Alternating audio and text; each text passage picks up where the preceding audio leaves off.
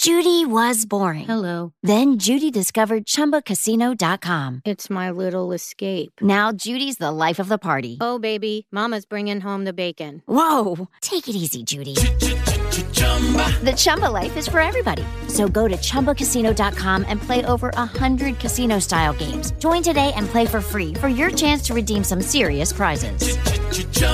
ChumbaCasino.com. No purchase necessary. Void where prohibited by law. 18 plus. Terms and conditions apply. See website for details. With the Lucky Land slots, you can get lucky just about anywhere. This is your captain speaking. Uh, we've got clear runway and the weather's fine, but we're just going to circle up here a while and uh, get lucky. No, no, nothing like that. It's just these cash prizes add up quick. So I suggest you sit back, keep your tray table upright, and start getting lucky. Play for free at LuckyLandSlots.com. Are you feeling lucky? No purchase necessary. Void where prohibited by law. 18 plus terms and conditions apply. See website for details.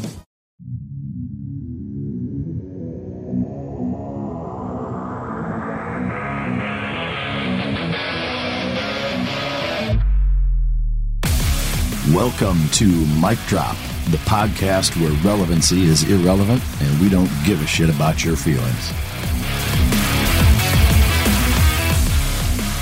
The President of the United States of America takes pride in presenting the Silver Star posthumously to Aviation Ordnanceman Second Class Marc Alan Lee, United States Navy, for conspicuous gallantry and intrepidity in action against the enemy as an assaulter and automatic weapons gunner in Sea Air Land Team 3.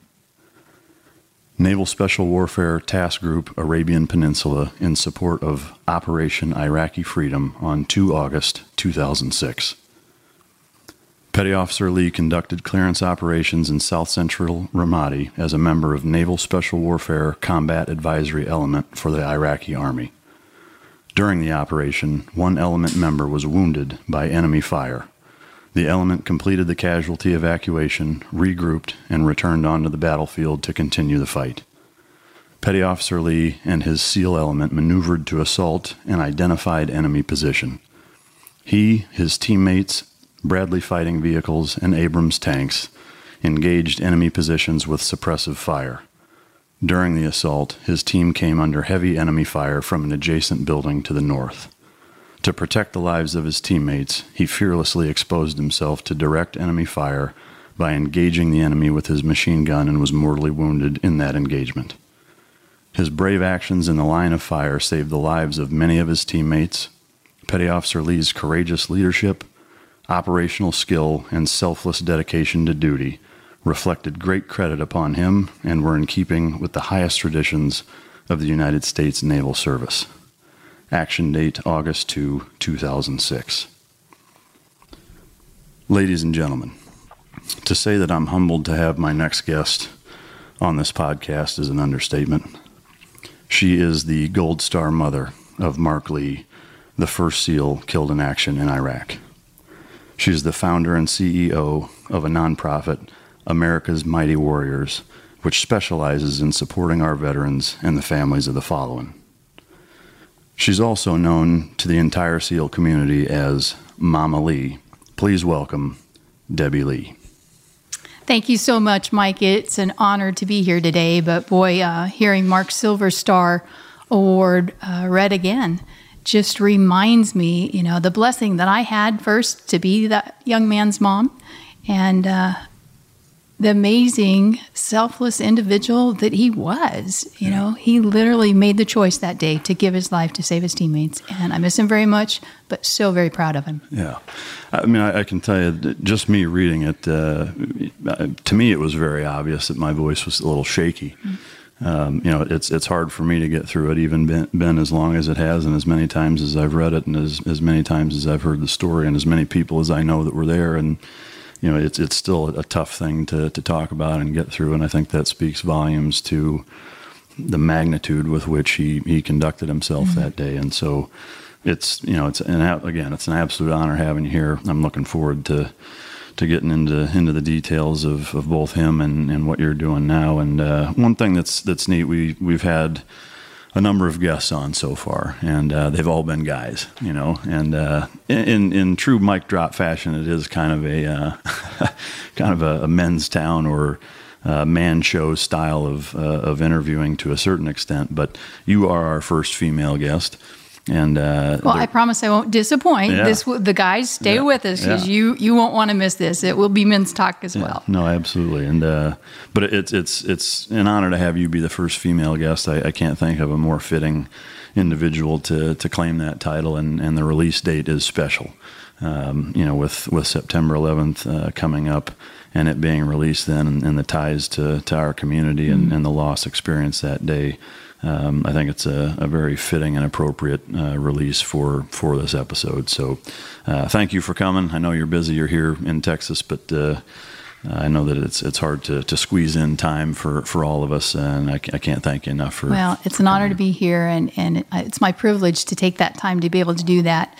Um, I'm very proud of you as well and what you continue to do. And so to be able to be here with you today and uh, inspire, encourage, you know, share Marc's Rogue story, talk about what we're doing, uh, give people uh, motivation and hope. Yeah. Let's do it. Amen. All right. So um, one one thing I do like to do, kind of right out of the gate, is is to you know to relax and get the the creative juices flowing. Is just kind of a little lightning round of just some random questions that aren't necessarily in any order of, of specificity or importance, but uh, you know just to take the edge off a little bit and, uh, and get things going. One of the things I like to ask every single person that comes on here is, "What is your morning routine?" Uh, my morning routine is uh, I get up and do uh, some type of workout, whether it's in the gym, go for a walk, uh, swim in the pool, and then I have my quiet time. I'm a believer, and so I pull out my Bible and usually my protein shake for the morning, and Yeah. uh, that's how I start my day. My days are crazy busy, and if I don't take that time first thing in the morning to get those two things that are very important to me done, then I get sidetracked. I mean well, and it, pretty soon it's 11 o'clock at night, and I'm Yeah. exhausted.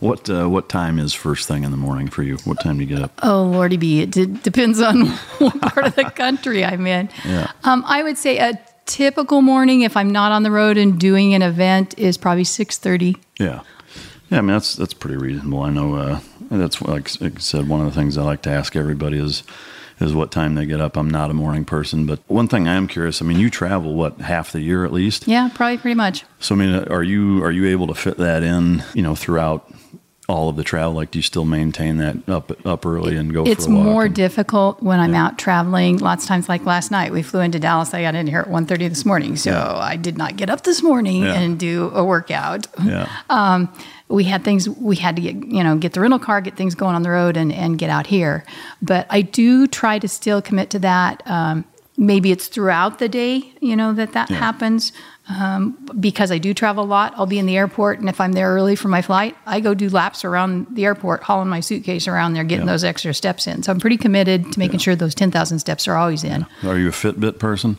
I do wear my Fitbit. I don't know that it controls me, Yeah. you know, but I do like to try to just make sure I always get those 10,000 steps in a day. Yeah. No, I hear you. I, uh, to me, it's fascinating with uh, from a fitness standpoint the the psychology behind the Fitbit, you know, mentality of people and, and how powerful it is. Frankly, like I mean, people, not that they're controlled by it necessarily. Oh, but some they're, people but are. They're, Some they're people are addicted to to it. it. Yeah, like it, I mean, I'm not one of them, but yeah, I, I mean, do like to try to gauge yeah. and say, okay, It, it kind of steps in line with uh, like you know Facebook and Instagram likes almost like people are constantly checking to see yeah, you know, how many how many that's steps not they me. have. But, Yeah, I, I do wear it, but that's Um, not me.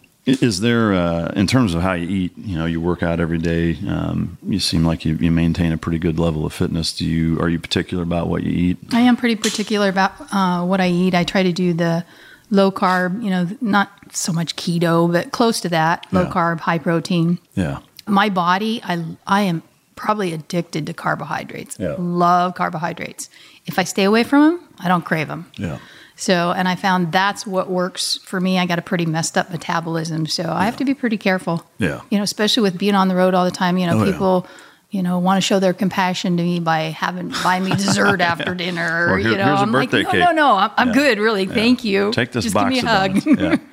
No, I hear you. It, it- it's tough. I mean, I, I travel a fair bit too, and I know for me, it, uh, it's easy to fall off the carb wagon. Yeah. Uh, you know, when you're uh, when you're on the road. But uh, speaking of carb wagons, uh, what uh, what is your favorite meal? oh if i'm not watching carbs Just, I mean, you can eat whatever you want, like a cheat meal. Like, what's if you got one probably mexican food a specific kind? Yeah, chips, Anything? salsa. Queso. Yeah, all of the above. yeah, everything. All right. Do you throw a margarita in there? Or? oh, of course, yeah. Yeah, Throw all a right. margarita in there. All right. Yeah, I did enough partying er- when I was younger, though, that usually it's a margarita. I don't want to regret, you Yeah, know, wake no, up the no. next day and go, I did what last night? No, I know it. It's uh, and it doesn't get any easier. I know uh, even you know turning forty here recently, like Jesus, the the things that I used to be able to do at, at 25 versus Yeah, now are, no. are a stark contrast. I know. Nor would we want to Yeah. do some of those things that we did back then. Yeah, no doubt. Uh, what does a, uh, a a standard day off look like if you if you do have a, A day where, a day yeah I know what what's that if you ever have one like uh, when was I'd say for me, probably a standard day off would be um, I'm blessed to have 11 grandkids. Jeez, and I have five of them close to me. So my day off would be to go grab my five grandkids and swim in the pool, Yeah. go to a movie, go out to eat, you know, go for a little hike, spending time with them. Yeah. That's what rejuvenates me. I love being around my, my So- grandkiddos. so running a daycare is what a day off looks like for you Well, actually, I for 15 years had a preschool and kindergarten Oh, really? with 45 children around me, and I loved it. Yeah, so I bring guess it- you're right yeah, on. bringing it back Yeah. all right uh, Yeah, people are always like, "You take all five of your grandkids Yeah. at the same time?" h- how old are they The ones that are near me are 11, 8, 6, 4, and 1. Four take- boys on the top, and and, they finally were blessed with a little girl. yeah So, and you yeah. take all of them swimming at the same time Sure. yeah Yeah. I'd see one of them would would drown if I Oh no, we've we've done drown proofing with the boys. People are just like, "What kind of grandma drown proofs her grandkids?" Well, I had you know a Marine for Yeah. is their father, and Yeah. you know Marc was a SEAL, so Yeah. you got to teach them. I mean, obviously, I don't go to the extent that they do Yeah. in BUD/S, but you Yeah. know they need to know a few of these things. Doing some rem- remedial waterboarding if they get out of line exactly, Yeah. exactly. what uh, what is your most embarrassing moment Oh, my most embarrassing. Well, I don't know if it's my most, but the one that comes to mind. I was a cheerleader in high school, and uh, our football stadium was a sunken one. So I had been at the top of the stairs, and I, I'm about I am I'm five ten, and I so I've got really long legs, and our you know skirts were pretty doggone short. I mean, they just barely covered your your tushy. You wore tights underneath, but uh, I was at the top of the stairs, and I tripped and rolled all the way down the stairs. And we were there early, but it was a regional track meet, and so there was probably about eight other schools with all the guys down there. And Yeah. of course, they're all concerned. Oh my gosh, you know, is she all right? Well, I was fine. I mean, I had a few bruises, but nothing was broken. But Yeah. I'll tell you what, my pride was. I was like, please don't anybody look at me. Don't know who that was that just rolled down those stairs. I still can't believe you you were a cheerleader. Like I'm, uh, I'm Yeah. kind of floored by that actually, from knowing you as long as I have. I guess that uh, I, I didn't see that one coming. Yeah, no, I, I was a cheerleader for, Yeah. for several years. And so. was it a, a specific sport or several? No, them? we did. We were a small school, so we did all the sports. did all of them. But um, I loved football and wrestling. Those were my two favorite. Yeah, yeah, that's good stuff. Uh, favorite flavor of ice cream? Uh, chocolate mint. Chocolate mint. Yes. All right. Uh, I think I actually know the answer to this next question. If it's the same one we talked about at Sturgis here, but uh, what's the last book you read? Oh boy, um, last book I read. You might need to answer this for me and refresh my memory. It was the one uh, that you Oh yes, I read I can't remember um, the name of it, but Six Days to Zeus. Phew, yeah, I pulled that up. Yeah. Um, an absolutely amazing book. And I know, I know the gentleman that wrote it. It's you know under a fictitious name, and it's supposedly not a real story. But Mm-hmm. as I'm reading through it, I, I was just blown away by the things that happened to him over and over, not just in combat, but in his life and Yeah. the surgeries he had. And wow, Yeah, I mean, just the the description you gave me, it sounded like uh, it was quite the shit sandwich, almost Yeah. more on a personal level. Like when he got back to things that he dealt with between his spouse and Yeah. uh, you know other other teammates, and you know what the the green machine the was doing to him and and everything. yeah, it was it was bizarre. I mean, to the point of I'm reading through this, going, okay, I know this is not all exactly his story. Yeah. Because you know, obviously for security re- reasons, you know, Yeah. he had to change a few things and did change all the names. But um, when I texted him, I said, "How much is this is really your story?" And he said, "Most of it." And I was just like, "Oh my gosh!" Yeah. So I would I would encourage everybody to go pick up a copy of Six Days to Zeus. It Yeah. is just absolutely amazing. Yeah, no, it, it sounds like it. Um, all right, last question is uh, a cabin with a hot fire in the cold mountains or a cabana on the beach in 85 degree weather? Definitely cabana on the right? beach. Yes. Your, your beach gal? I, I love the mountains, yeah. but um, I grew up in Colorado. Yeah. You know, I we did a lot of the snow. Yeah. And the older I get, the more my body loves. I live in Phoenix. Yeah. You know, and that's you dig in the definitely my climate. I like the drier, you know, climate than Yeah. the the hot dry versus the hot humid. But I love the ocean, love the beach. So the, the joints are digging the, uh, the heat, right? You betcha. Yeah, no, you betcha. Um, well, you answered my next question. I think you're uh, you're cheating off of my outline here. I'm gonna have to Really? give- I can't see that far. I'm gonna have to give you the give you the hands up like we're cheating in school. Uh, you said you're from Colorado, but uh, you know where where in Colorado did you grow up, and and uh, give me kind of a brief synopsis of, uh, Sure. of what your childhood was like. Uh, I was born in Greeley. Um, grew up there till probably fifth grade, and then we moved down to the Denver area in the suburbs. Kind of a dysfunctional family, very much so. My mom got pregnant with me, and my grandmother arranged for my mom to marry her boyfriend at the time. So he was Really? 35, she was 17. Jesus. Um, I didn't know he wasn't my dad until I was 16. Um, Your mom arranged that? You said my grandmother, Your grandmother arranged, arranged that. that. And I think, you know, looking back then, um, they were trying to, you know, cover up that she'd gotten pregnant, you know, Yeah. Mm-hmm. God forbid. You know, my mom was a very uh, compliant, uh, you know, introvert. So, you know, if that had been me and somebody told me that, I'm like, there's no way in heck I'm raising, you know, Yeah. going to marry that old guy. I'll raise this child by myself. Thank you very much. Yeah. But um, so when I was 11, I was already five foot nine. Yeah. My dad's five foot five, my mom's five foot six, and there's nobody tall in the family. You know, we're starting to read about this in school and the DNA, and I'm like, something's not right. So Yeah. I met my biological dad uh, when I was 16, and he's six foot four on Uh-huh. one side and five foot nine on the other. As he told me on the phone, I'm like, well, what kind of freak are you? But he had lost his leg in a tractor acti- accident. But- Oh, really? So that's where I got my height from. But, Oh, yeah. okay. Uh, and just, did you have siblings? Um, I do. I don't have. I'm the only biological Yeah. full, but there's 13 between stepsisters, half sisters, half brothers, step brothers. You know, like I said, pretty dysfunctional family. And so, like from from the actual house that you grew up in, what, what was that like in terms of how many how many people were in it and what the what the dynamic? In the house was? that I grew up with, um, I had a brother who was three years younger than me. and that was it. That was it. My mom married again um, later in life, and so I was 14. She married again, and um, that half brother I left home when I was 16, so he was there for for Yeah. a couple of years. But Yeah. yeah. those were the two that I basically grew up with. Although I'm closer to my brother, half brother on my biological dad's side, who I never lived with. Yeah. But there's um, we think more like he was in the Air Force. You know, just retired after uh, 33 years Yeah. Um, so that you know our build our you know structure family structure is bigger you know we think more alike and That's interesting. I mean, the I guess from just it being a different time and, and what have you. But uh, you know, I'm curious. I guess what it, growing up in that environment was there anything that that shaped um, you to a leave at 16 and b uh, to do you think that had an impact in terms of what you're doing now? Um, that that you know, in terms of wanting to.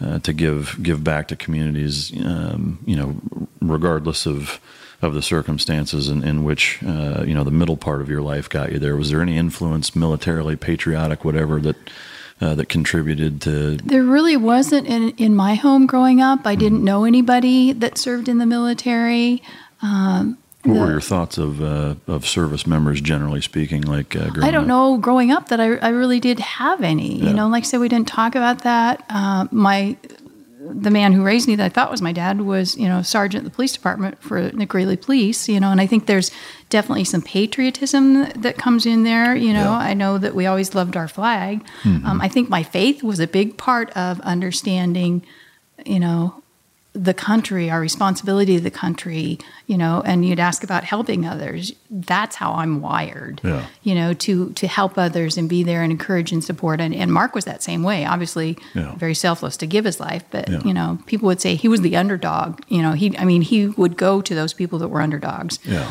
You know, somebody's picking on them, bullying on them. He didn't care. He was going to go stand up for them and and you know take care of a need. But that's just that's just it built in me to help others and, and want to Yeah. you know, give back. Sure. Uh, was there a a significant uh, driver or influence that made you leave at 16?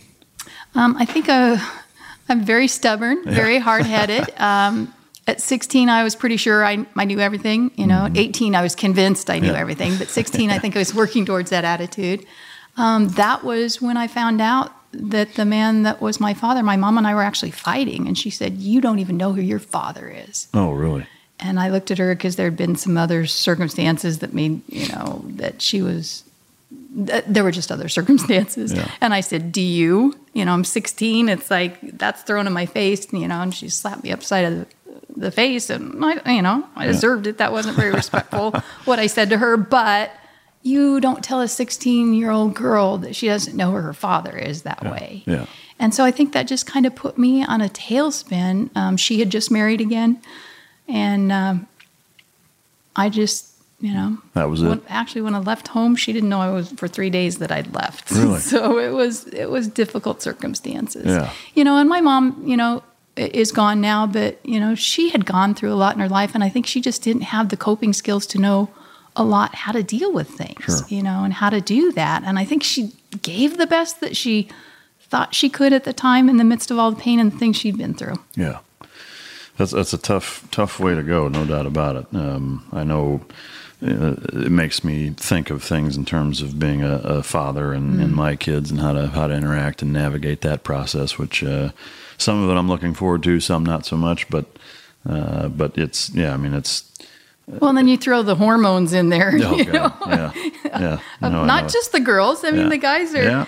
But yeah, Yeah, no. parenting is is I tell people the hardest thing I've ever done, but the most rewarding thing I've ever done too. No, it absolutely is. I mean, they'll they'll make you laugh harder than you've ever laughed, and make you you know sadder or more worried than you've ever been in your life too. You know, but um, so from when you moved out until uh, having Marc, can you give uh, kind of the the chronological timeline of what that looked like? Sure. Um, when I left, I actually stayed with an aunt. Um, my aunt Betty has been like my mama most of my life. Love her to pieces. Um, amazing uh, gift that God's given to me and her. But I lived with her for a while, and then um, they found out that the school I was going to that I was out of the district, so I was going to have to pay two hundred dollars a month tuition to go to a public school back then. Yeah. And uh, so I moved in with a great aunt who lived in the school district, and then I married at eighteen. Really? So I, I was married uh, very young. Actually, had my own apartment right after I got out of high school. Yeah. But married at 18. Um, at 20, had my first son, Christopher. And at 21, had my daughter. And at 23, had Christopher. And was going through a divorce. I found out two weeks after the divorce that I was pregnant with Marc. So Wow. there was no light at the end of the tunnel. You know, I had a three year old and 18 month old, and I'm pregnant, no child support, no help from their father, you know, or many other family members there. But um, part of that perseverance and determination from the other struggles that I'd been through in my life are what brought me to that place to say, I'm not going to quit. I am going to raise these three children by myself. I'm not going to live on welfare. This is not the government's responsibility. This is my responsibility. And there were times I worked three jobs, you know, worked 96 hours a week uh, one year just to be able to, to take care of them. And, And, and so, uh, the two things stick out with me with that is that number one, I have no doubt that you know setting that example and, and being being that for your kids. I mean, they they notice those things, you know, and and I can't help but think that that, that had to have played uh, a significant role in uh, influencing Marc and, and I'm Yeah. sure your other kids. But I'm, I'm surprised and, and you know a little bit baffled, I guess, in hearing that that uh, that you know there was no support, like you know the the father to. to I mean, there- it's the same father for all three kids, right? All, all yeah. Was- all three was- kids have the same dad. He was an alcoholic, and uh, was also doing drugs, and so that was his priority in his life. Yeah.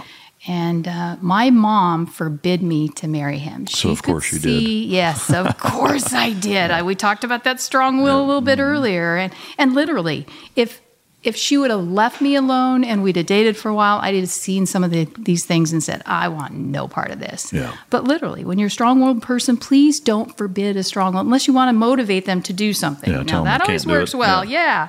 I'll But you can't. but it was not, Yeah. you know, it was not good. We were married for four and a half years, and um, the final time he almost killed me. My three-year-old sat on the couch and, and watched him, you know, almost take my life. And if it wouldn't have been, we were living in a condo, and if it wouldn't have been for the neighbors next door who heard me screaming, you know, I probably wouldn't be here today, and it would be a totally different story. But again, those those trials and difficulties, you know, that my children have had to live through with me, Yeah. are what you know, you have that choice how you handle that. And I tell people all the time with Marc, I had no choice the news that was given to me on August 2nd, but I did have a choice how I responded.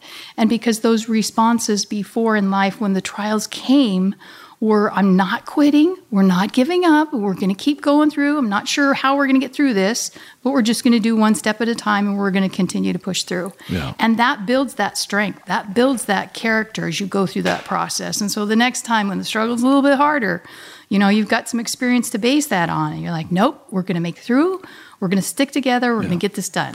And to me, you know, it's the uh, the apple doesn't fall far from the tree, and that you know by being that example for your kids, that's what they that's what they learn in terms of okay, you get handed this shit sandwich, this is how you respond Yeah. to it. Yeah. You know, and, and to me, that that's one of the things I see that's severely lacking in our society today is that you know there's there's uh, very few good shining examples as to how to handle things and how to conduct yourself under times of duress uh, Right. in terms of kids seeing their parents go through that Yeah. you know and, and I think uh, you know that's one of the biggest detriments of, of society is, Well, is, I, is lack I of that. always say I was not the perfect mom. I don't want anybody to get the wrong idea Yeah. here because I was not. But mean, in the is. midst of those struggles and the imperfections, and you know, as you go through and go, that was stupid. Why did I do that? You know, that you learn, you mature. Yeah. You know, as I said, I was a very young, you know, mom. Um, but that I, I agree with you that that perseverance, you know, my kids did see that. While I may not have been perfect, they saw that, you know, that's not how we don't Yeah. quit when we handle things. We don't go, you know, get in the welfare lines and Yeah. expect somebody else to take care of us. just keep keep driving no matter what happens. Exactly. You know? Yeah, Yeah. no, it's it's a it's a priceless lesson, no doubt Yeah. about it, and and clearly was passed on with uh, precision, uh, accuracy, no doubt about it. Um, so from that point on, then was was Marc's dad ever in his life growing up at all? or- Marc saw his father, his biological father, five times in his life. And um, it was not like I spent five summers, you know, with my Yeah. dad. In passing, he saw him five times. Yeah. And Marc said, That man is not my father. You know, he's the sperm donor. And when he first said that to me, I'm like, "D- Marc, come on. Yeah. That's pretty harsh. But Yeah. in reality, that's probably Yeah, I pretty mean, stinking close. If, if the shoe fits, right? yeah. Was there any other male role models in Marc's life as he grew up, or I was single for eight and a half years and then married again. Um, unfortunately, probably not another real wise choice that I made in marriage, and that's why for the last 24 years I've been single. yeah, but um, he ended up committing suicide Oh. and took his own life. And um, about that time, there was a youth pastor in Marc's life that I think was probably a, a really good Yeah. role model for Marc and Yeah. kind of stepped in and, and helped there and did some things. yeah? Is that uh, somebody he kept in touch with all through? It is, Yeah, yes. that's awesome. He actually uh, uh, spoke at Marc's funeral. Oh, so really? He ended up being uh, one of Marc's soccer coach. Um, Oh, wow. And so, yeah, he Well, stayed in cool. touch with them. They Yeah. were there in San Diego, so he would, you know, visit on Yeah. different weekends there when he was going through BUD/S. And Oh, that's cool. so, yeah. What uh, I'm curious, what was Marc like as a kid? Oh, Marc was my jokester. Oh my Yeah. gosh, that kid had a sense of humor. And and again, I go back to I've just gone through a divorce. I got a three year old. At this point, he would have been three and a half, and Cheryl would have been two when Marc was born. But he had a sense of humor from the time he was, you know, could barely walk, you Yeah. know. And I remember him when he was about three telling knock knock jokes, and he thought they were hilarious, and they were the stupidest knock knock jokes. But you'd watch him laughing at himself, and you couldn't help Yeah. but laugh seeing how funny he thought he was. But I remember I was potty training him when he was probably I don't know 18 months two, and uh, the little wooden potties, you know, that were on the floor, and he was doing his big job. So I left him in there and was doing dishes or something. And I thought, well, what's that noise? Did I leave the stereo on? I didn't think I turned it on. And look, nope, stereo's not on, TV's not on. And it was Marc in the bathroom. That kid, Disney didn't need to hire anybody. they could have hired Marc and he could make every noise, every sound, sing songs. It was um, just absolutely amazing. He from- ended up getting class clown two years in a row in Yeah. high school. And I'm always like, and that's going to get you to college? How? Yeah. So, yeah, great sense of humor. Um, very loving, affectionate. I can also remember in high school dropping him off. We homeschooled him, and I he played um, sports with the local high school. Mm-hmm. And I'd drop him off to the bus, and he'd come over and give me a big kiss and hug as he walked away. And usually, you know, most boys at 16, Oh yeah, 17, they're yeah, like, they want nothing to do with mom or dad. maybe you'll get the head shake or the nod or you know. or the or the hey, can you drop me off down the street? Yeah, yeah, Yeah. Please, please don't be seen with me. So Yeah. no. You, there's got to be like an embarrassing story that uh, that he has from growing up. Oh, embarrassing story. Or, or maybe a time that you were frustrated with them. It can't all be roses, right? Like when, when did Marc all- piss you off? There had to have been at least once. Well, see, I'm a bad one. I don't retain a lot of Yeah. those things, which is probably good with some of the crap that was in my past. But um, I do remember one time when I came home after being um, visiting my mom, and uh, my kids are half Spanish. He dyed his hair blonde. Went the uh, Eminem route? Yeah, yeah, He only did that once.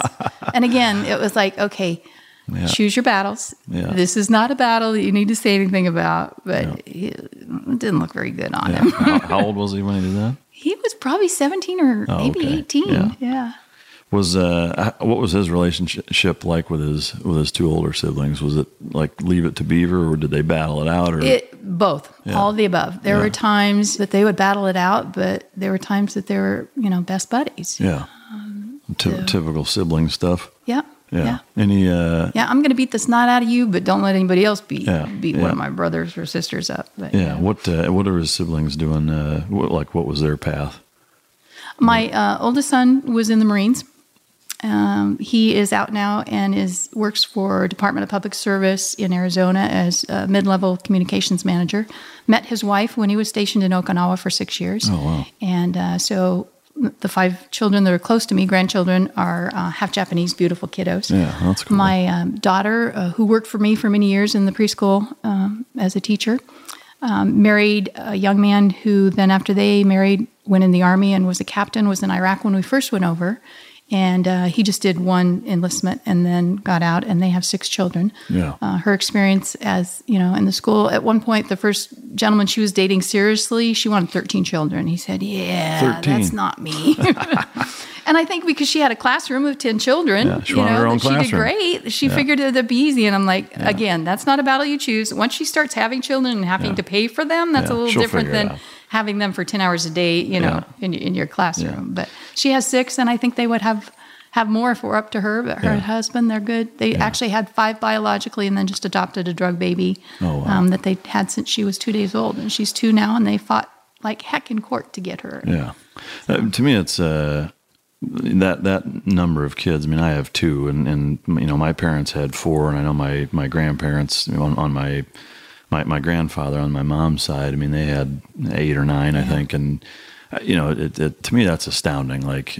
You know, to, the the two that I have now are, are enough of a handful to where like I can't even wrap my mind around having six, seven, eight, ten kids. Like Right. it's, I, I mean, it's I don't even know how you how you deal with that Right. You know but uh, obviously people do it fewer fewer people do it nowadays but um, Well, and I think when the families were bigger, you had the moms were able to stay home. Yeah. You know, a lot of them didn't have to work. yeah well i think so- there was there was a lot more to do around the house that they needed. A lot of it was farm help. life, yeah. you know, where yeah. you, they were out busy working Yeah. the farm, staying busy. So, yeah now you now you would you'd be running a daycare having 13 kids running around a backyard trying to trying to herd cats on ice um, in terms of you know him him growing up and, and you, you mentioned uh, homeschooling was was a big factor of that uh, from running a daycare that you wanted to homeschool to to do both or what uh, how, did- how did that shake out what was the kind of the driving force behind homeschooling I think uh, part of that was just some of the stuff that we saw happening in the public schools that we didn't agree with.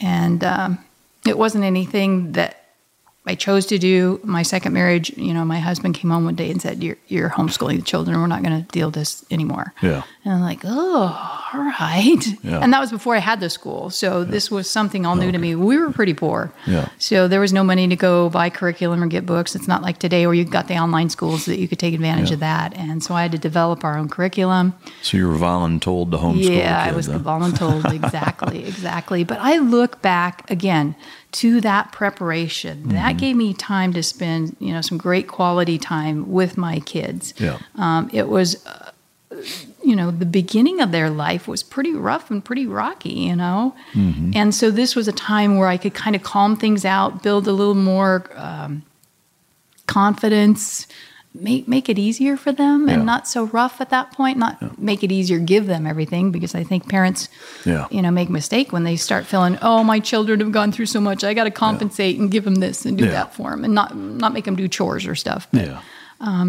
so I think it, it was definitely a benefit. When I started the school, then um, my oldest had already graduated. He did his GED in uh, in the state just so I could kind of know where I was at, what I still needed to teach to him, Yeah. and came home with one of the highest scores on a Really? GED that anyone had ever had in Oregon. So I'm like, I'm good, I'm done, we're finished. Yeah. And then um, when my husband died, and I'm r- trying to run the business and homeschool, it, it just got to be too much. So we put him in the private Christian school.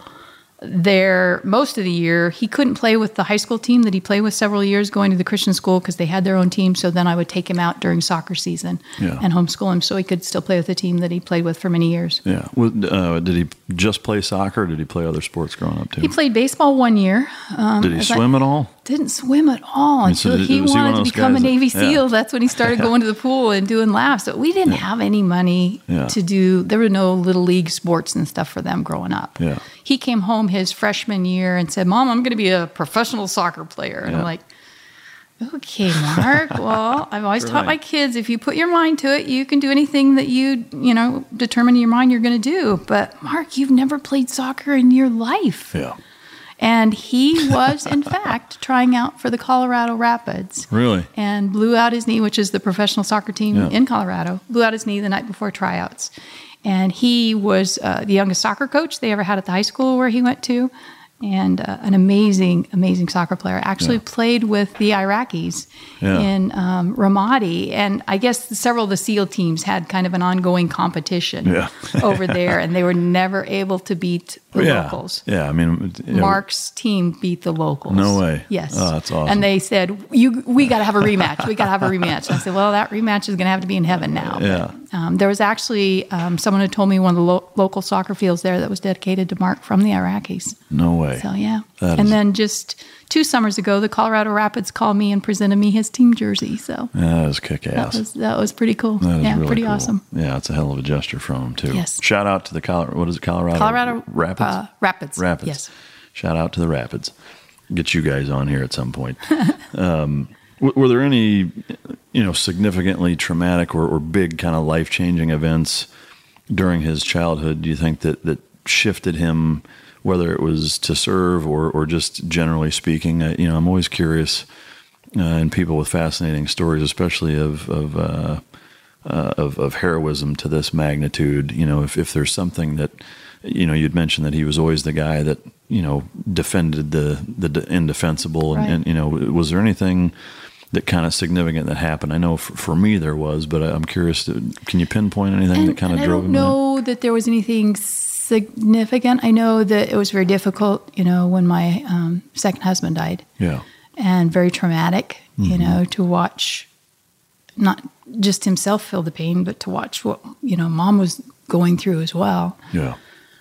I think 9 11 obviously impacted all of us, although Marc was already in the military. Yeah. In um, August of 2000, my oldest son went in the Marines.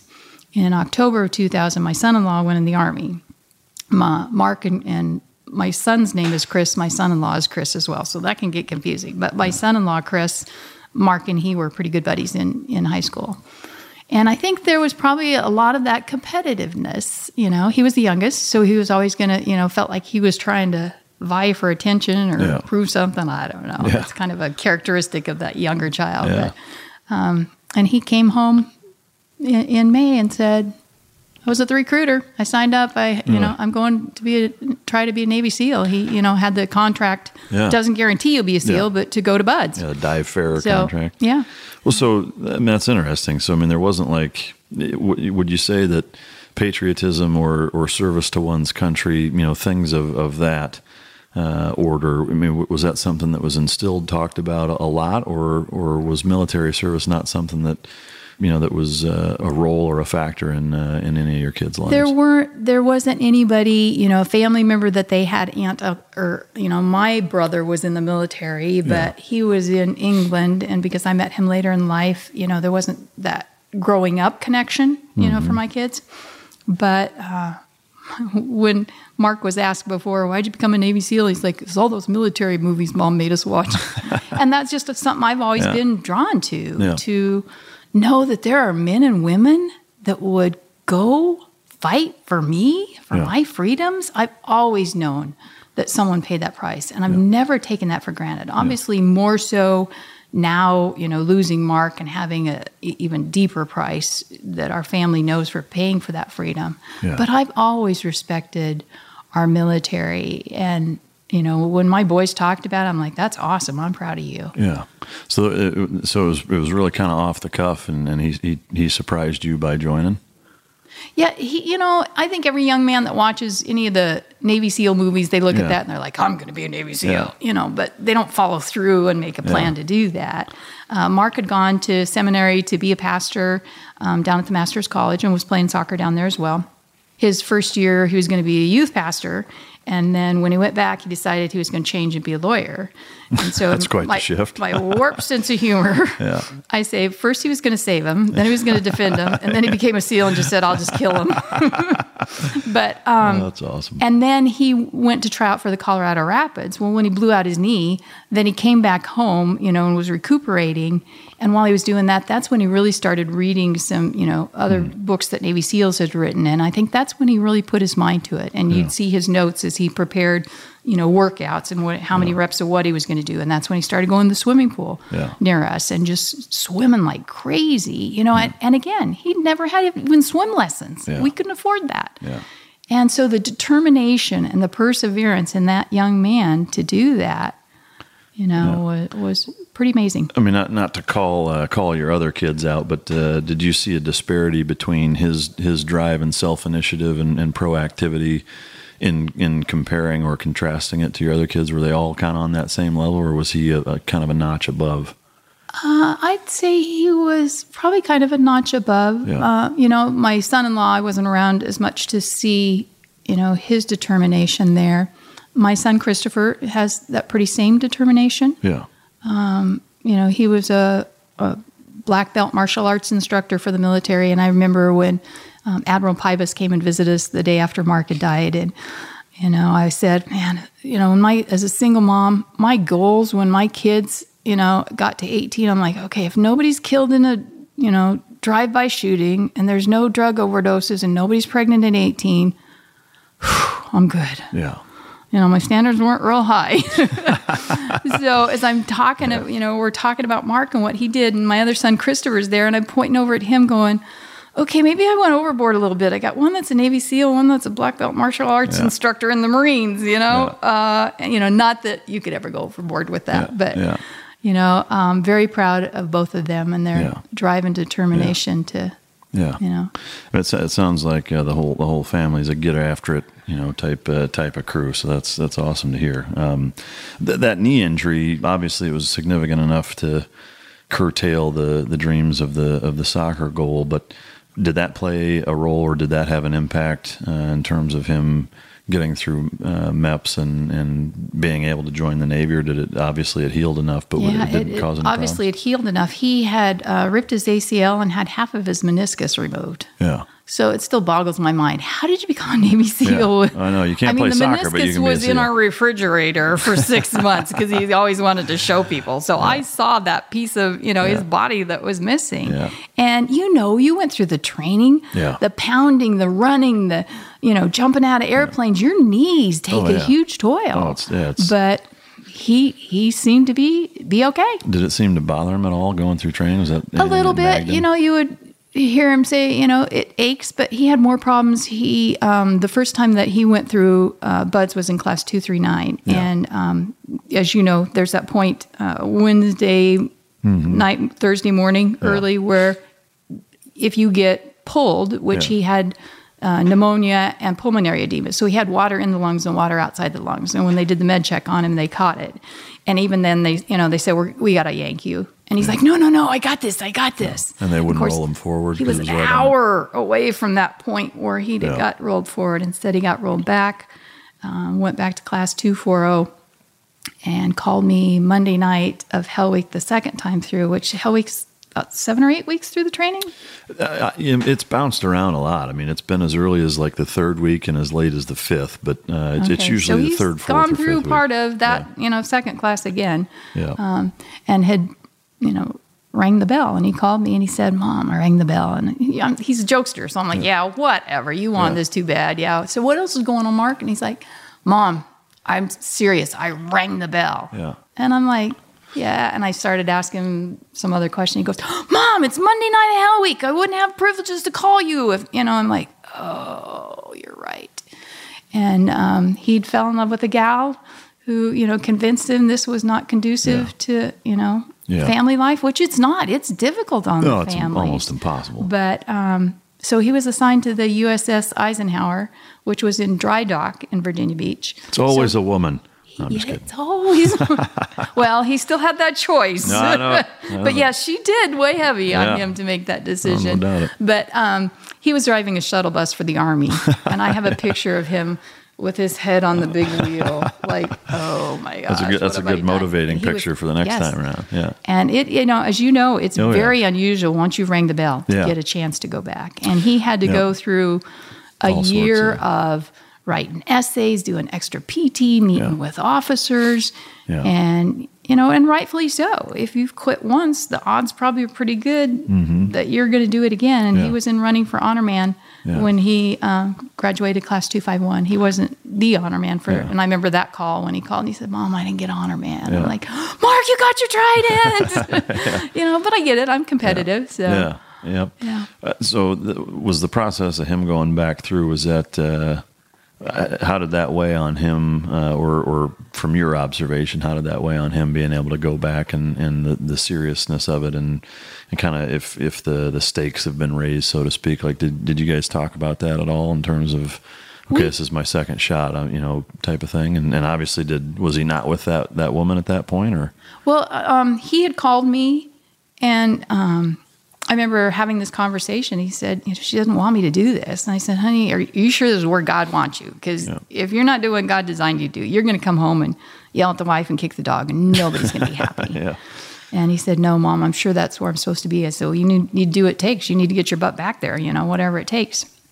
And um, so that's that's when you know he went back at that time, and uh, that you know, a little wiser, you know, a little more determined now, yeah, knowing, what's on the other side yeah, I, I know for, for myself and a lot of us, like we would stand on the beach and you'd see the, the haze gray and underway big ass Mm-hmm. boats floating around out there. And I mean, for, for most of us, that was enough. Yeah. You know, seeing, seeing those ships out there, there. like, yeah, I'm, I'll, I'm gonna, I'll, st- I'll st- stick around being here wet and sandy and, and miserable. Cause I, you know, it, it Right. beats being out there, but yeah, because I think a lot of people don't realize that if Um, Yeah. you wash out of BUD/S, Well, you still have a commitment to the Navy. yeah, well, and, that, and that's one of the You don't just get to go home and say, "Oh, I didn't wasn't Yeah. a SEAL." You still got a commitment to the But, Navy. and I think for, for the SEAL teams, that's something that's relatively specific to that because there's such a disparity between the SEAL teams and the rest of the Navy. Whereas, you know, if you try to be a, you know, a, uh, a MARSOC guy, you know, a force recon, you're still, you know, you're still going to go be a Marine and do very similar Right, stuff, maybe right. not as a high level. Same with Army, you know, you want to be a Ranger, Green Beret, whatever.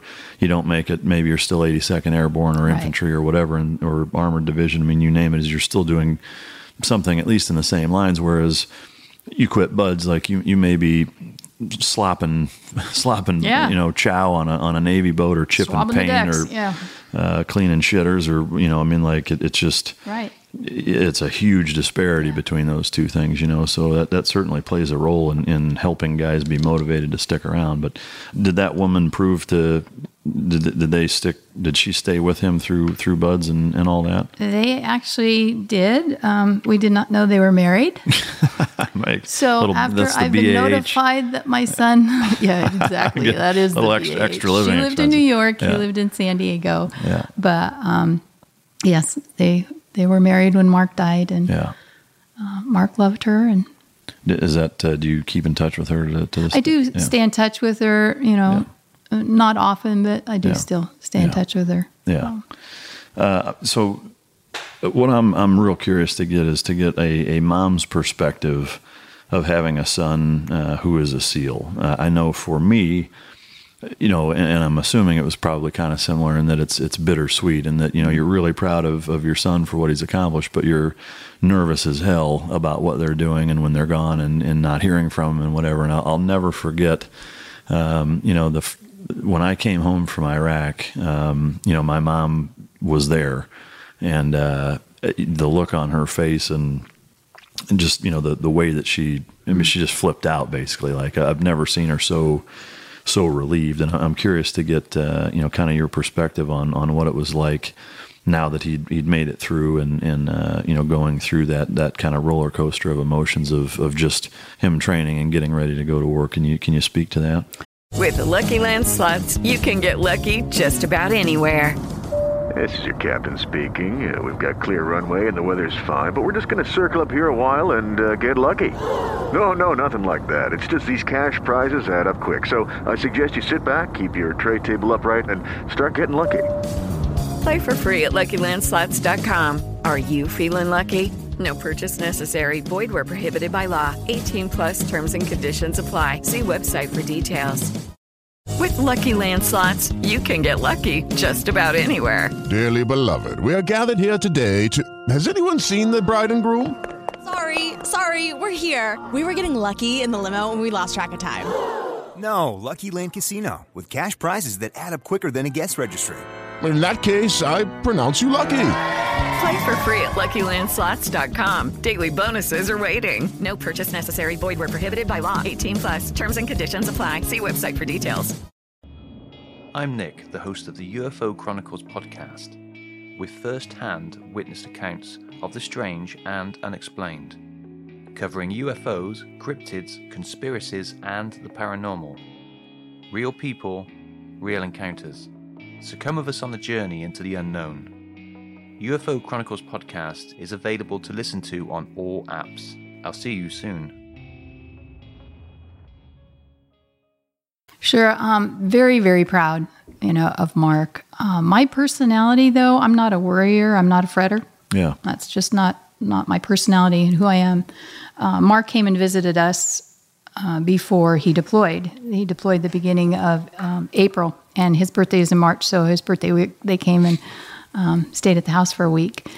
And I remember when he got in his car and drove away, and we were standing out there waving at him. My oldest son was to my right and standing there on the lawn, and I looked at him. I said, I don't feel good about this. And Yeah. he said, Neither do I, mom. And of course, he's like me, that same not worry or fret or personality. But even knowing that and having that feeling when he left, it wasn't like every day when I'd see a black car drive by my house that I go, is today the day? I mean, I went on with life. I prayed for Marc more than anything I've ever prayed for in, in my life.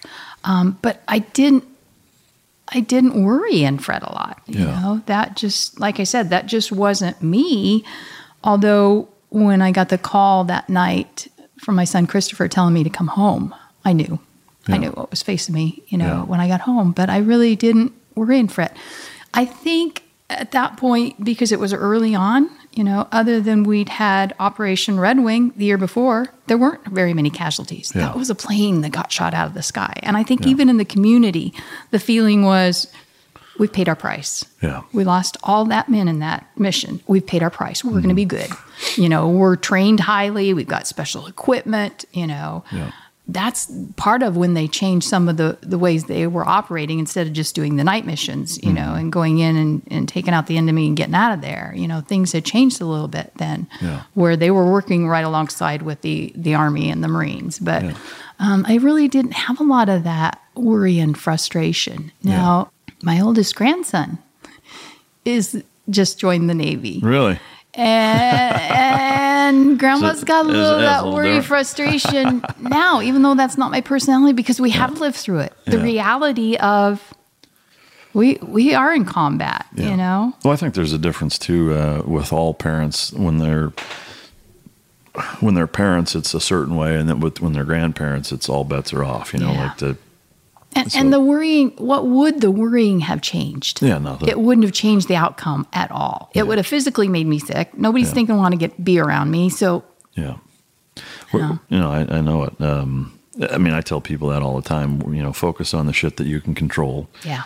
Worrying about things that you you can't fix, can't control, or, or have no influence over is is an absolute waste of time. Yeah, you know? totally. So, but uh, it, were there any experiences, you know, during the workup or uh, you know training in general, where you know you came down and visited the you know the uh, BUD/S compound, or uh, you know any any stories you have of kind of leading up before that deployment that, that stick out as being memorable and, and uh, exceptional in any way? and and part of the thing, Marc and I had had conversations before he went um, especially you know when the one he graduated Yeah. on was no distractions. Yeah. You know, unless someone has died, hmm you know, I need to stay focused here. Yeah. And so I respected that. So um, I lived in Oregon. You know, he was down in San Diego. We didn't have a lot of money to travel often, so I don't remember. I think there was one weekend that I was down there that that I saw him. Yeah. But uh, we talked on the phone. You know, Yeah. he'd call, but I'd always keep it very light. You know, I was having some phys- physical struggles at the time. Didn't you know?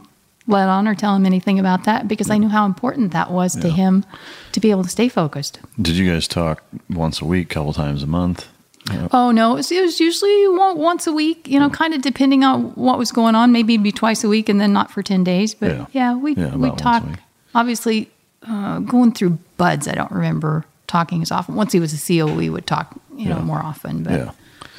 Do you remember the the last conversation that you had with him?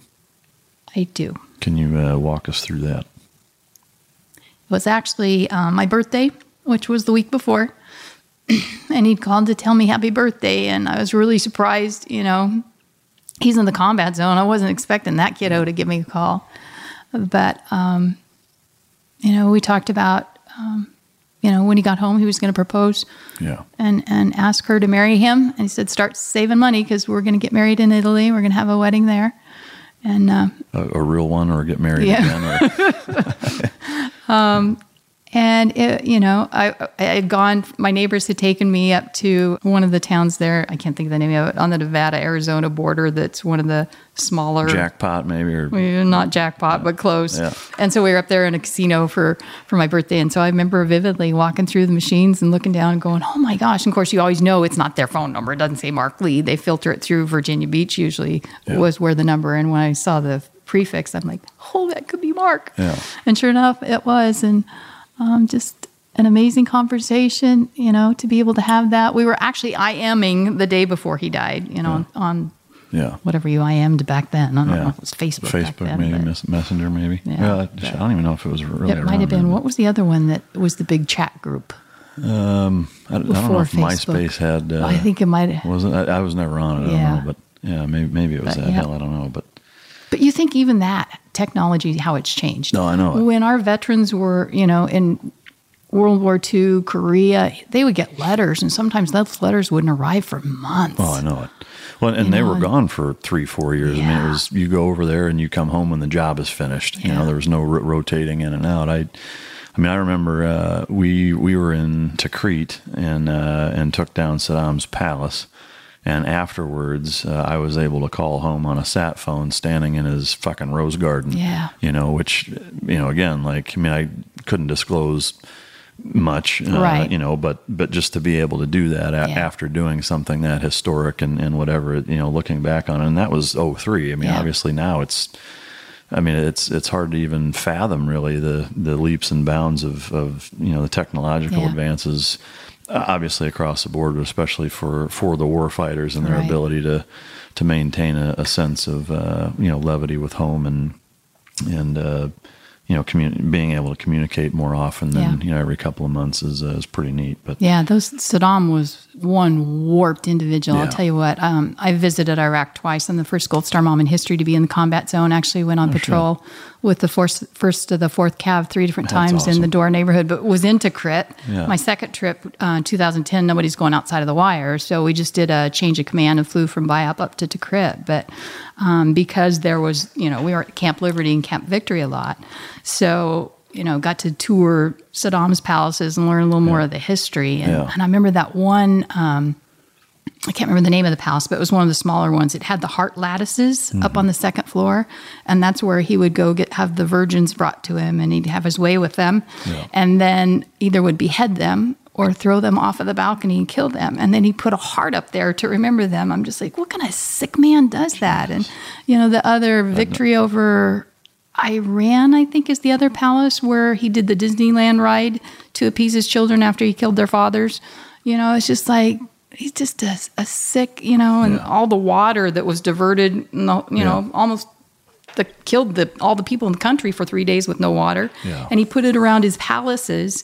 So because he believed Allah couldn't see all his wickedness that he did Yeah. if they were surrounded by water. And I'm Yeah. like, I mean, you don't think your God could just look down at you? Yeah. But yeah. No, he yeah he was a twisted twisted Yes. fuck, no doubt about it. I mean the um, the stories that, that we had heard, you know, leading up to it, and and just seeing the opulence with which his palace was was constructed. Yeah. For me, was was hard to take in. I mean, it was of, of biblical proportion, you know, in terms of, of the the intricacy, you know, of, of stonework and, Yeah. and marble detail and carvings and, and the size of it, and and you know, and he had them everywhere. Yeah. You know, uh, I mean, just between his how brutal he was and uh, and how twisted he was with you know the way that he dealt with people and, and whatever. It's just it, it was it was a, a strange uh, but unique time to to be there to witness some of that. Right. No, no doubt about it. But um, Yeah, the um, palace on Camp Marc Lee. My first trip, I got to go to Camp Marc Lee in Ramadi,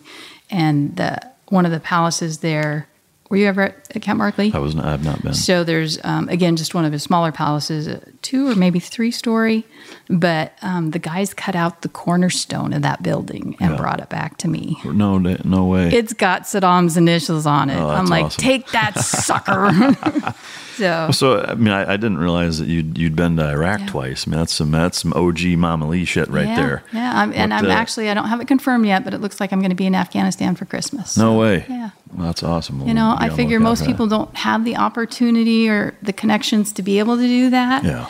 You know, who better to go over on behalf of all the other family members in America that can't do, you know, do that and love on our troops and kind of bring a piece of America to them. Yeah. So, No, I agree. I, I'm I now hearing about the the two trips. I'd love. Can you expound on on them a little bit in terms of when when they were and what what all you did in terms of sure. uh, the um, first trip, I went over Christmas 2007 and was there for two weeks. So left um, just at the beginning of 2008. Well, collected 226,000 Christmas cards for the troops in the different tours I'd done across the United States. Obviously, I can't carry It's a hell of 226,000 in my suitcases. Yeah. so we shipped most of them to the different bases in uh, Afghanistan and Iraq. And then I personally took 10,000 of them and uh, handed them out. Uh, I went in that trip as an embedded reporter, was how I got in. But um, That's great. uh, we uh, were embedded with the first to the fourth Cav. That's when I went out on patrol in the uh, Dora neighborhoods three different times. And there, were, I mean, I wasn't fired on when we were out there. We could have been, Sure. but you know, wasn't. We did have a missile go over the base one night, and I remember the actually it happened twice. The first time that it happened, and of course I'm laying in bed, and, and I've always wondered what some of those people thought when they're like, "Well, what's this woman?" Yeah. What's Marc's mom doing over in the combat zone? Does she have a death wish? No, I didn't have a death wish. Literally, I just wanted to go love on the troops and thank Yeah. them, you know, on behalf of all the other Americans that couldn't. But um, as I'm laying in bed and, you know, my little silk pajamas, and I felt the explosion literally on my face. You Yeah, could feel, mean, you know, you've Yeah. felt these, but for a civilian, I was just like, wow. Yeah. And I'm like, okay, what do we do? And so I grabbed my, you know, my body armor and my helmet and I go stumbling out to the desk. I'm like, what do we do? Where do we Yeah. go? What's happening? And uh, they said it was just a controlled detonation. Don't, don't worry about it. Of course, they're for the supposed to up, tell you. They're supposed to tell you before they do those. Yeah. So the next morning in the chow hall, I'm like, okay, so how do I know when it is real and when it's not? And so they gave me all the, you know, all- what do they say first? They say all clear when it's not done. Now I don't remember what they tell you first. I mean, it, I think it varies depending on what uh, what fob you're at. I mean, they all- Probably, probably. But anyway, so I'm like, okay, I'm all ready. So then it happened again, and this time it was a real one, but somehow again they'd messed up, and so then there, there was the all clear, all clear when it was done. That one I just stayed sleeping. so, but and I remember um, getting off the plane when we were at BIAP, and. Uh, Again, I've never the first trip. I've never been in a combat zone before, and as we're landing, we're doing it's at night, and we're doing that corkscrew. My background's aerospace science. I Oh, know really? how planes land. I know how they crash. Yeah. When you do the corkscrew thing, that means you're probably you know coming close to your You're coming in planes out of con- yeah. Yeah. But they obviously do that, so the enemy can't determine you know the flight path and shoot the planes all down as they come in. But um, I get a little motion sickness, and so as we're coming down, I'm you know in this. Uh, military plane and with all these other brave warriors and I'm like, oh, this could be so embarrassing if I get sick on this plane. I didn't. I held it together, but I was feeling pretty bad. And I've learned that you you know fix on the horizon that helps. Well, it's dark. We're there's no windows in this Yeah. plane. You know, there's one way up front, a small one, but I didn't know if we were close to landing. Yeah. We land, get off the plane, and again, there's explosions going on like crazy. I'm like, yeah, I'm in the combat zone. I knew Yeah. this, you know, is probably what it's like. Yeah. Again, there was the controlled detonations that they do at the end of the base when they find the IEDs and bring them back and blow them all up. And so I said, I could have been like Hillary Clinton going, yo, I got in combat zone. got I, was running. on. Yeah. No. Yeah. But it was an amazing opportunity. Um, got to go to Camp Marc Lee. That's 2007. So Ramadi was still pretty bad. I didn't go out Yeah. on patrol there, but um, I did check in, you know, with my boys. Um, my Marc's teammates from Charlie Platoon. Those, you know, are really my kids now. I said, I don't have a death wish. This is a really stupid idea for me to be going over there. And they're like, no, Mama Lee, as long as you're fly everywhere you go, don't do ground transportation. So um, we got there and it had been two days travel trying to get over there. And I hadn't slept in two days and I was exhausted. And they got it, flew us from BIAP up to the green zone, which there's not much dis- distance. I think it's only like five miles maybe Yeah. between BIAP and the green zone. But, you know, again, because, you know, ground transportation Yeah. was bad. And we were waiting to get our, our media credentials. And I remember them coming in saying, it's probably going to take a couple days. I'm like, oh, good. I think I could sleep for a couple days. And I just fell asleep, been asleep about an hour and was in a dead, dead sleep. Oh my gosh, that sleep was so good. And they came in and woke me up. They said, uh, Your ride's here, that we've got an MRAP that's going to pick you up. They just dropped someone off at the hospital and they're going back to their fob. And I'm like, Oh, wait, that's ground transportation. Yeah. I'm like, I can't go. Excuse me, um, I'm Marc's mom, and you need to fly me. I'm like, this is a combat zone. Our resources need to be there for our veterans. Yeah. If that's good enough for them, it's good enough for me. Yeah. And um, got in, and of course, it was the is it Eid? Is the holiday over there? Uh, yeah, something like that. I mean, But it, it was that holiday, and the, they were shooting their guns off Yeah. to celebrate. Well, Yeah. I don't know any different, so I'm in Yeah, the you're MRAP getting hearing the, all the fire, and yeah, going okay. Um, but it was an amazing opportunity that I'll never forget, Yeah. and to be able to go to Camp Marc Lee, that base that was named, and see the sign, brought back some of the soil from the base Yeah. of Camp Marc Lee. Yeah. Uh, you know, see where he slept, see where he walked, where he worked out. Yeah. Um, How took me to the top of the palace there and they said when marc was really you know contemplative and thinking deeply lots of times he'd go up there especially if there's full moon. Not right in the beginning because they were still getting fired on a lot mm. there but and that night it was a full moon that i was there. And the, the tigris and the euphrates are right in there and it was beautiful. The, the lighting i mean obviously it's not the most beautiful country over Yeah, there yeah. but you know and i could i i felt There's like i parts of it. connected with marc up there when he would have been up there one night doing that but Yeah, it was so. I mean, to me, that's one of the things that uh, that I'm thinking about in, in hearing you describe this is that you know so few Gold Star parents. I mean, almost none of them, frankly, have the opportunity to go visit Yeah. where they lost their their kids. You know, and and unlike children uh, or, or parents losing their kids, say here in the states, where you know if it's a You car accident see- or whatever, yeah. you can. It's a little easier to, to kind of Right. quantify or rationalize that or whatever. And I, I'm curious, especially you know being there and walking on the same ground and being in the same uh, same area, but also to me, there's a, a stark contrast between people that die from either diseases or accidents Mm-hmm. or whatever versus you know somebody that gives their life fighting for Very this country so. like there, there just is Very much so. um, and so um, I can't help but think or wonder you know what what was going through your mind uh, especially walking around like thinking this is what what it was like with him walking you know can can you kind of describe what I was going through your head definitely gave me a different perspective of in my mind what I thought it was like or what was going on. I think it very much it, it gave me that visual. Mm-hmm. So, you know, when, now when I look back at pictures of Marc or when I talk to his buddies about it, I can see where they were at. I know where they were walking. I know what they were doing. I know what equipment was in the gym. I don't know what it was like when they went in at, you know, a battle. yeah You know, I wore the body armor. I went out on patrol. I got a glimpse of it as a civilian could, but I still have no clue what you guys go through. But it gave me a deeper understanding. I remember when we were at Fob Falcon and been out on patrol that first day, and I was in the office and was writing some stuff to remember, you know, what we saw. And they had done a briefing with us the night before we went out, and literally a year before, it looked like a ghost town. Yeah. There were no shops open. Nobody was walking on the streets. No cars. It, it was just, it was dead. Yeah. And when we were out there, the kids were playing. The park was open. The you know different businesses were open, And um, so when I got back and I was writing about it and I asked the guy, what was the name of that street again? He goes, I don't know. I've never left the fob. And they were getting, that's when they were doing, the Army was doing 15 month rotations. And they're getting ready to go home. I'm like, you never left the fob ever? Yeah. He goes, no, I'm, you know, I'm support. I do stuff in the office. Yeah. And somehow in my mind, I really thought that didn't matter. I knew people have different things they do, but I thought probably part of that you always rotated out and did patrols somewhere, Yeah. sometime. Yeah. And so that gave me that perspective for what different people do as well. Sure. You know, people, parents will say, "Oh my gosh, my kid's going to Kuwait. I'm so worried." There, I'm like, "There's nothing going on. Not that there couldn't something Yeah. could start, but Kuwait, there's no. Yeah, I mean they, they have as as they uh, drive like idiots. yeah, I mean, you got to be careful because you could die in a car accident over yeah, I was, just, there. I was just going to say you're more likely to, to die in a car accident with the way they drive over there than Yeah, that was uh, crazy. You know, than anything else. But And then I went back in 2010. Nobody was going outside of the wire. Um, I was embedded with the 321st AEW, uh, which is the Aviation Expeditionary Wing. And they were helping um, the Iraqi Air Force rebuild because they'd lost everything in the beginning. And so got to actually meet a lot of the officers there when we did the change of command. And a lot of the Americans had gotten pretty close, not just working relationship, but gotten pretty close with a lot of the Iraqis. So they we did the change of command together. But when I was there, um, I had asked General Anwar, who was there. Uh, I don't know how many stars that was for them over there, but he was setting up the Iraqi army.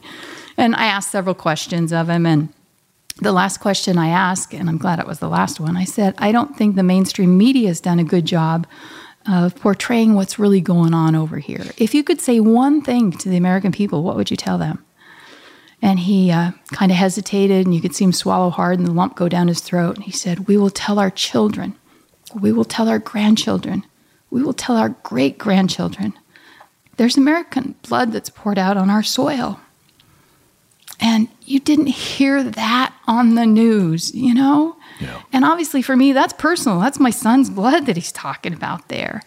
And to have that opportunity to hear that, to see all the Iraqi people when I did went out on patrol that loved Americans and, you know, were grateful for what we were doing over there. Yeah. You know, obviously we see the media and you know, the journalism is not what it used to be, where they give you the facts and then you develop your own opinion. You know, it's it's opinion pieces anymore. let me It's tell you really your opinion, and then you Yeah, can figure out if it's factual or exactly, not. yeah. Exactly. And um, so I knew that there was definitely a slant, you know, before I went over. But, But you you know, and again, being the first Gold Star mom in history to be in the combat zone where my son died. Yeah. You know, How- how did you you didn't hear this- that on the news No, either. no. But yet, Cindy Sheehan was on the news all the time, dishonoring her son. You Yeah, know, I was yeah. like, ah. Yeah. But- How, how did you pull the second trip off? Same embedded reporter thing, or was there a different? No, that one, well, was sort of an embedded reporter, but I Little got to know. General Petraeus pretty well. And so I just reached Yeah. out to him and they're like, get her over there. Yeah, yeah that's so, So- that's such a neat experience. I mean, the only thing I can think is that it, both from a closure standpoint and uh, and from kind of filling in a lot of the blanks, you know, adding a lot of pieces that were missing from the puzzle of of understanding, you know, where it happened and how it went down and what that environment's like. That had to had to be extremely helpful, I would think. Well, and a lot of people have asked me that about the closure. And I don't feel like that really changed Mm-hmm. anything by being there or not being there. Yeah, And I think that obviously, so we have to be very careful. Uh, you know, if we take other Gold Star families over there, because you don't know how they're going to react. Sure. You know, there's a lot of them. Um, we've worked with families through our foundation, you know, for the last 12 years, and grief is a dissector, you know, and it, a lot of families don't process through the grief and they get stuck in it. And then you could have someone over there That's having a breakdown or, you Yeah, know, yeah. that's going to be another problem, or Sure. You know, tries to do something stupid and grabs a weapon and tries to have revenge, or you know, you don't know what somebody's Sure. going to do. Yeah. And I think that was part of because I had been working with the military up through that. I had been already supporting our fallen SEALs, their families. I had been supporting, you know, our wounded SEALs who'd come in. So they knew how I was going to respond and that that would be okay. But, Yeah. you know, if that can't, you know, and that's part of our foundation, anything that we can do to help these families in the grieving process Yeah. to bring them back to that healthy side. They will never be who they were before their loved one yeah, passed. Sure. Same thing with you guys. You'll never be that warrior you were before you went over to combat. Yeah. But whatever we can do to support you guys and those families that fallen through our programs to process through that grief, to begin that healing journey, you know, that's what we're all about. Yeah. No, I, I agree. I mean, I think it, uh, and we'll get into the, the nuts and bolts of America's Mighty Warriors here in a minute. One thing that I, I, think is important for the listener out there that, you know, whether you have military uh, ties or not, is in terms of understanding the, the magnitude uh, of loss that exists when a parent loses a child. I mean, it's not, you know, you hear whether it's an adage or just kind of a, a, consistent mentality in, in our society is, you know, parents aren't supposed to bury their kids. Mm-hmm. And I would I would appreciate, and I know listeners would appreciate, if you can tell us, um, you know, if you can walk us through, uh, you know, that that day where you found out, um, you know, and, and and if you can try to try to put that into words. Yeah, um, obviously, toughest day of my life. You know, as I'd mentioned, I've been a widow for 24 years, so I'd walked through the death of a husband. I'd walked through grief before, and I wrote in my journal two weeks after he died uh, after my husband died. What's wrong with me? Why am I still crying? Why have things got not gone back to normal? I had no clue the process, uh, the time that it takes to grieve. So at least when I lost Marc, I knew that grief was a process, and I knew this was going to be much harder yeah. than losing my husband. But um, Marc actually died in the morning, and uh, they had were trying to locate me up in Oregon, which is where I raised my kids, and I'd moved um, during Marc's deployment, not during his deployment, during his time in the, the teams, I had uh, moved down to Arizona. He'd visited me there several times. I know he had called to confirm the address before he deployed when he was working on the paperwork again, so I know they had the right address. But they had been looking for me for about eight hours up in Oregon. And uh, we kind of lived outside of a small town. And finally, one of the neighbors home came, came home from work and they said, Well, she doesn't live here anymore. She lives in Arizona. And I still owned the building up there, but. Um, at the time the building was empty and so they had sent typically and, and, and we've perfected things in the seal community how we do the notifications. We've gotten more experience at it which i wish we didn't have. But um, because they were afraid i was going to hear on the news about eight eight hours had gone by already. And so they just sent the local navy you know CACO officer over and uh, I wasn't home. I was actually at my Bible study that night. And so they had waited for a little while and then they went and knocked on my neighbor's door and said, You know, do you know how to get a hold of Debbie? And she said, Well, I don't have her cell phone, but I know her son works at, at Lowe's. And so they called Christopher, my son, there. And um, he'd served in the military. He knew, you know, they show up at your house. If they're wounded, they'll call you and try to get you to them and they wouldn't tell him, but they didn't need to tell him. So um, he called me, and we were actually celebrating my birthday at my small group, and we hadn't met the week before, which, as I mentioned before, was my birthday. And my girlfriend had given me one of the willow tree angels, and that's the wooden angels with the wire wings. And she mm. said, and each one has a different character quality. And the one she gave me was courage. And she said, You just remind me such a woman of courage with all you've been through in your life and how you're still positive and you still serve God. And so when he called, um, I answered my phone. There was nothing in his voice to alarm or alert me. He wasn't speaking too fast. He wasn't crying. He wasn't urgent, you know, screaming, yelling. And he said, Hey, mom, where are you? I said, Well, it's Wednesday night. I'm a small group. Why? What's up? And he said, um, How long will it take you to get home? And I thought, Well, that's kind of an odd question. I don't know, five minutes, seven minutes. Why? What's up? And he said, You just need to come home. And I knew then, I knew it was going to face me when I got home. And I jumped in my car, and there was a song from my past. And it said, I put my hope in you, O Lord. Trusting you, I will not be shaken. Knowing that you will see me through, I put my hope in you. And I just sang that song over and over and over. And I got to the main intersection by my house, and there was probably three or four fire trucks and three or four ambulances and police cars. The whole intersection was blocked off. And as I pulled up on that intersection, I thought, my house blew up. That's all that's wrong. My house blew up. You know, and I would much rather have lost all of my earthly possessions and still had Marc. And to this day, I have no idea, I guess, in the shock and the stress of it all. Um, somehow I found a way to get in my subdivision, but I couldn't tell you how I did that.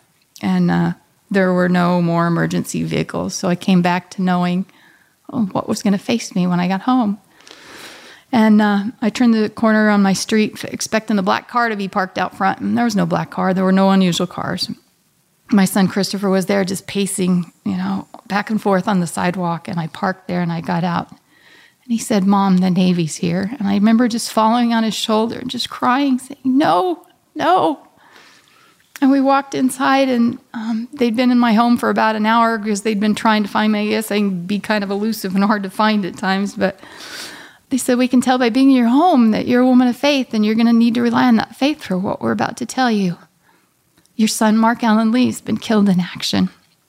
And as a parent, that's the toughest words that you could ever hear. And yet, at that moment, I still knew that God was going to see me through. I had confidence He'd seen me through that before. He would get me through it again. And um, to this day. I mean, you never forget that impact. You never forget those words. And we sat down and we were trying to process, you know, what had happened.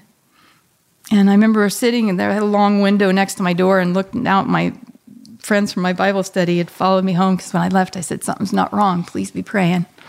And so they'd follow me home, and I looked at them. I'm like, What are you doing out there? You know, get inside. And I motioned to them. I said, I need you in here. And as we uh, you know, talked about Marc and tried to process it. And we cried and prayed and cried and cried. And um, when the guys knew in Iraq that I'd been notified, then I started getting calls from them.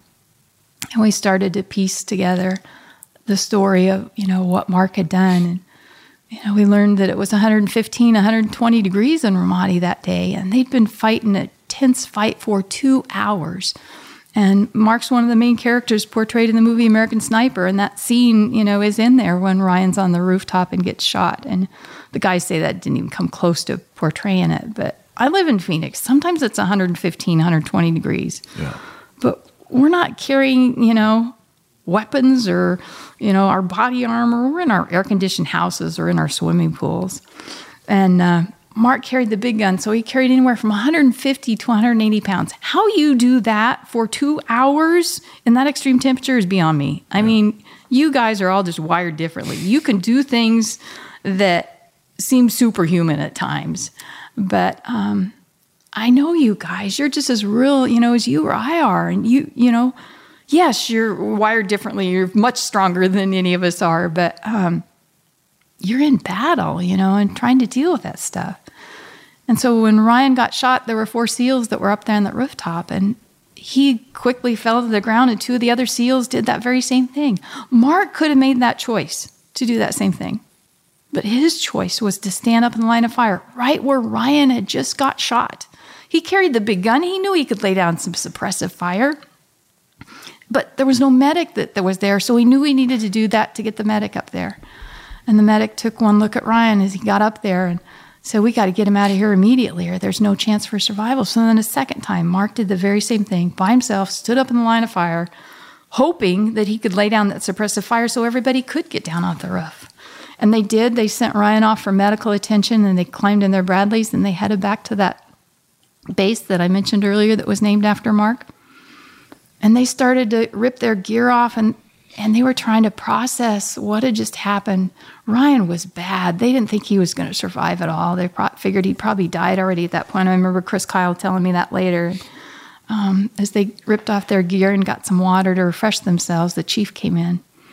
He said, We just found 30 of these insurgents that just attacked us. And without hesitation, Marc looked at his chief and he said, Roger that, let's go get them that base, because I've been there, I know on the other side of Shark Base, Camp Marc Lee, there's a Marine base. You know, they could have sent word over there and said, hey, you know, we need some Marines that are fresh and haven't been out of battle today. But that's not who you guys are.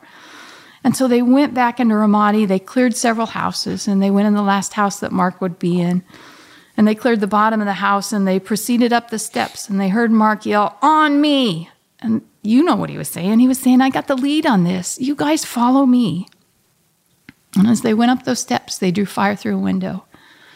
And for the last and final time, Marc made the choice to stand into that line of fire. He didn't duck below the wall. He didn't say, hey, we need back up here and let his guys all behind him get killed. He made the choice to stand there and give his life for his teammates. And that trickles down to us. That's the freedoms that we enjoy every day that are paid for. And that's why, for me, that dedication to serve you, to serve the team guys, to serve every branch of the military. You know, I'm passionate about making sure that I thank them and shake their hand and look in their eye and let them know I love and appreciate them and the sacrifice that they've made. And there probably isn't anything I wouldn't do for our men and women who serve and for our families of our fallen. And it's through the, the struggles, it's through the fire, it's through the tragedies in life that the strength and the character and the fortitude's built. It's not in the easy times. It's not when you're, you know, floating on your, you know, your mat in your pool or, you know, sipping your margaritas. It's in those tough times that that's when the character is built and, and tested. Yeah. I, I can't thank you enough for sharing that. Uh, and your your composure and being able to do so is, is impressive. I, I, I wouldn't have been able to do it. I'll tell you that. I I'm glad I didn't have to talk during that. I'll just say that. Um, the you know your ability to, to communicate that is, is one that I again can't thank you enough for sharing because I, I think um, you know the the listener, especially if there's not you know a lot of ties to military mm-hmm. or first responders or whatever, is to understand the mentality mm. um, and, and the the camaraderie and the um, you know just the the overall level of, of sacrifice that a lot of our guys uh, you know go through to, mm. to accomplish the the mission and ultimately uh, get get the job done. Mm. So uh, I, I really appreciate you sharing that. Tough. Yeah, to, it's uh, difficult. I've never once, you know, as many times as I've shared it, you know, never once does it get rote. You know, yeah. it's still yeah well, it shows. yeah, it comes comes yeah. from the soul, no doubt about it. So again, thank you. Um, uh, one of the things I and I don't I don't know how to ask this other uh, any other way than just you know kind of trying to synopsize you know what does being a a gold star mother mean to you well, it definitely wasn't ever anything I wanted to be or yeah. aspired to be. None of us do. You know, it's a club that no one wants to join. And trust me, we're not recruiting for new members. Yeah. But to know um, that history was changed because of my son. Yeah. You know, that's that's pretty amazing. Yeah. You know, would I rather selfishly have him back and have history not changed? Of course. Yeah. But I get to see and I don't exaggerate that when I say millions and millions of lives have been changed by Marc, by his letter, by um, his story that's been shared, by what we're doing at our foundation. Yeah. That wouldn't have happened if Marc would have still been here. Yeah. And there are prices that are paid for our freedom. Yeah. You know, and our world is a world that needs to be changed. We're not perfect. There is evil in this world that we need to stand against. And that we have warriors like you, like Marc, like those that are listening, whether it's our first responders, our military, that'll stand in harm's way for us, that's pretty overwhelming, you know? And to know that I had the gift, you know, God could have picked anybody else to be that young man's mama. Yeah. And I got the blessing to be able to do that, you know? It's, um, I don't know that you say it's an honor to be a gold star because, like I said, you don't want to be one. But to know that my kid was one of the kids that changed, you know, not just America, but changed the world and the history of this world. Yeah. You know, it, it's an honor to to be his mama. Maybe yeah. that's what it's an yeah. honor to be his mom, not so much a gold star mom. Yeah. No, it, uh, it resonates incredibly powerfully, and uh, and it makes a lot of sense. Mm you're an amazing advocate for, I think, the, the community of Gold Star parents for nonprofits that uh, that help our veterans, and I think you do a, a fantastic job of of eloquently communicating, uh, you know, that that sacrifice and the importance of, of the support on on your guys' end. With the Lucky Land slots, you can get lucky just about anywhere. This is your captain speaking. Uh, we've got clear runway and the weather's fine, but we're just going to circle up here a while and uh, get lucky. No, no, nothing like that. It's just these cash prizes add up quick. So I suggest you sit back, keep your tray table upright, and start getting lucky. Play for free at LuckyLandSlots.com. Are you feeling lucky? No purchase necessary. Void where prohibited by law. 18 plus terms and conditions apply. See website for details. I'm Nick, the host of the UFO Chronicles podcast with first hand witnessed accounts of the strange and unexplained, covering UFOs, cryptids, conspiracies, and the paranormal. Real people, real encounters. So come with us on the journey into the unknown. UFO Chronicles podcast is available to listen to on all apps. I'll see you soon. Uh, is there something that, that you wish that everybody knew um, about Gold Star parents that, that they don't, that you find yourself having to kind of explain? Well, often? just what a Gold Star is. Yeah. Uh, I remember doing a, a, radio interview, and obviously the guy d- hadn't done his research before he had me on, but he said, We want to welcome Debbie Lee, Gold Star mother. Congratulations on being a Gold Star. I'm like, okay, this is not yeah. the charts that you put out for your kids when they do something good and you get the little gold star and put it on there. Yeah. You know, I didn't know what a gold star was till I became one. So I think just people understanding what, what a gold star family is. Yeah. When you see that gold star hanging in my window, that flag, you know, with the banner and the gold star on it, what does that mean? Yeah. When you see that flag flying in, you know, my backyard, what does that mean? What is a gold star family? Yeah. And that to know that we need to always remember them and not forget them. Yeah. So if you know Gold Star families in your community, reach out to them. You know, stop by and just say, "Can I give you a hug?" Drop off a loaf of bread. You know, mow their lawn, help them out. If it's been, you know, like me now, it's been 12 years. Yeah. You know, we just don't ever want anybody to forget. And that's the same theme I hear over and over from all the Gold Star families we worked with. Yeah. So do things to honor and remember their fallen hero. Yeah. You know, let them know. I think sometimes people are afraid. They don't know what to say, what not to say. Do I talk about it? Do I not talk about it?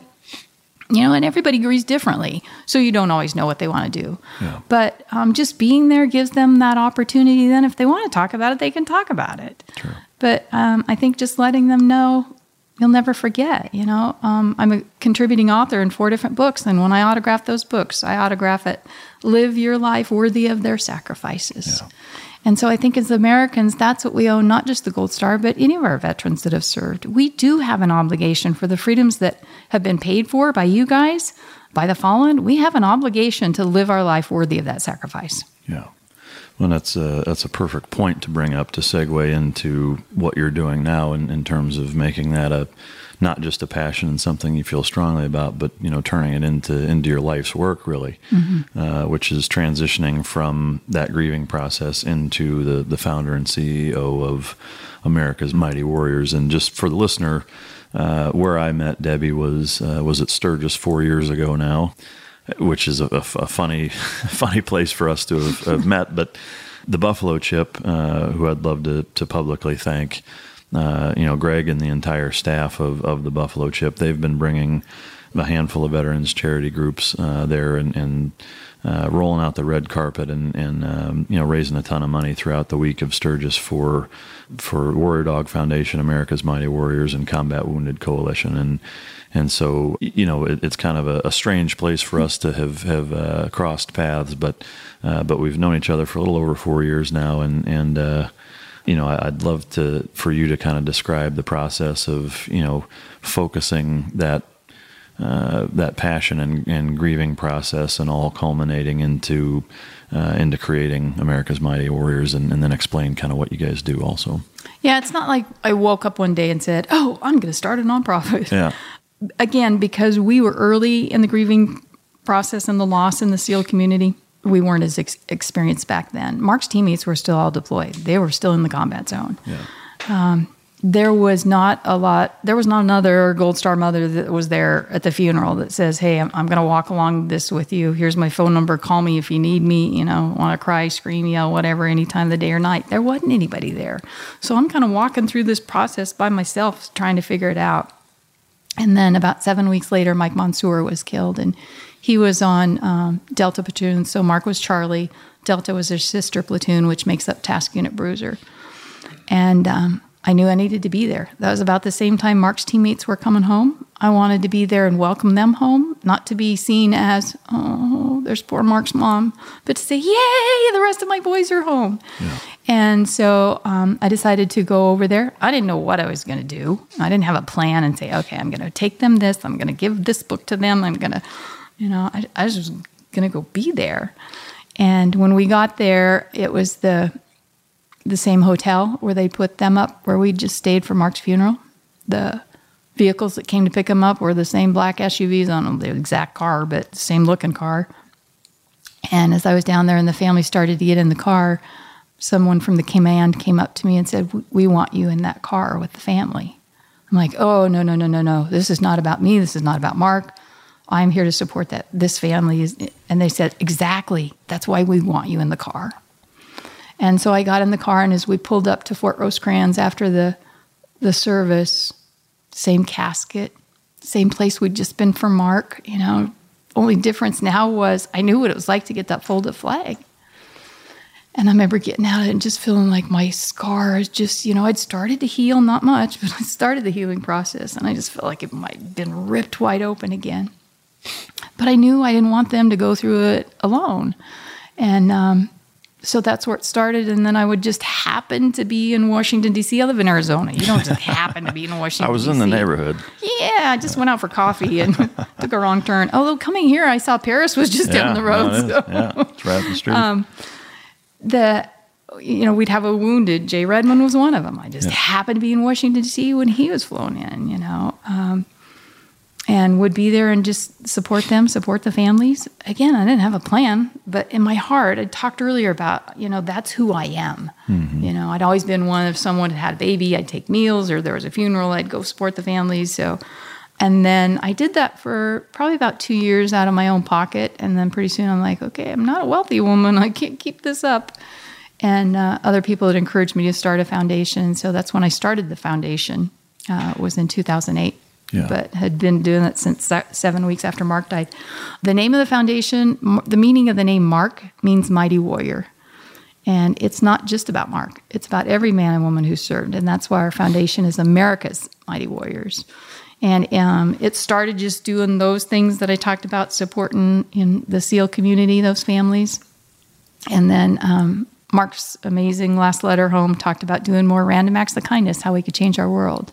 So I'm like, oh, what a cool way to honor Marc, you know, by doing those random acts of kindness that he talked about. He says, when did you, the last time you paid for a stranger's cup of coffee or meal or tank of gas? So we started doing those little things. Um, since then, the program has increased to, we do up to a $5,000 grant. Um, typically, that's crisis situations, although it doesn't have to be. We had a, um, early on, a veteran amputee, I think it was his leg. Um, got married just before he deployed, never had a honeymoon, so we helped, you know, cover the cost of their honeymoon to Hawaii. But typically it's, you know, someone's child has cancer and is dying or their house is just burnt to the ground or you know something like that where we can step in and help um, the veterans themselves can't come ask for help because unfortunately we've found there's a lot of veterans with a you owe me everything mentality and just go from charity to charity to see what they can get Yeah. and typically the ones that need help won't come ask. Yeah. And so if you knew somebody, you could reach out and say, "Hey, Mama Lee, this is the circumstance. Here's what's going on." That helps us vet them. Yeah. You know, and then we still do that process. Yeah. Um, then we started doing about five years ago um, a lot with our veterans with post traumatic stress and traumatic brain injury. We're uh, paying for hyperbaric oxygen therapy, and uh, it's actually healing the brain, not just helping with the symptoms. Um, we're doing hormone and vitamin therapy. The medic that was with Mark when he died, uh, Kevin Lace, is now out and is a physician's assistant, and uh, that's where he focuses on. So we do a lot with him. Uh, and then we pay for travel costs to a program called Mighty Oaks, which is a retreat in California that actually the SEAL community is doing a lot of referrals there. But we, our philosophy is let's do natural things that restore Yeah. their health. Let's not send them to the VA, give them drugs. And I can't, and I know there are good VAs, but a lot of them have issues. Yeah, there's more bad than good for sure. And I feel like the mentality, I can't tell you how many gallon sized baggies filled with prescription drugs veterans have brought to me. Yeah. That's it. I'm supposed to take these. Yeah. So is this over the years they've given you? No, this is one month's prescription. I'm like, oh my gosh. Yeah. And two thirds of them, the side effects says may cause suicidal tendency. And we wonder why our suicide rate's so high. Yeah. So if we can get them off those drugs, if we can heal the brains, not just mask the symptoms, and um, we've had an amazing outcome with that. For our Gold Star families, we have a house called the Heroes Hope Home in Arizona, and that's where our families of the fallen can come stay for free. And we just love on them and let them know we'll never forget when they get there. They get gift baskets and there's chocolates and balloons and flowers and um, things in there for for them. And then we've got a gift basket with gift cards for manicures, pedicures, massages, meals, sporting events. So that whole week is just a way to love on them and let them know we'll never forget their hero and we won't forget them. Yeah. Um, I'm actually here in Texas this week because we do retreats down here twice a year. The one that kicks off tomorrow will have 14 families arriving. Um, this is our combined, so it's our Purple Heart recipients, um, their immediate family, and then our Gold Star families, which includes the parents, the siblings and their family, the spouses, and the children. So we try to impact that whole family Yeah. uh, in that way. And then we do a lot of advocacy and education. So if there's an injustice, we'll try to step in and, and make that right.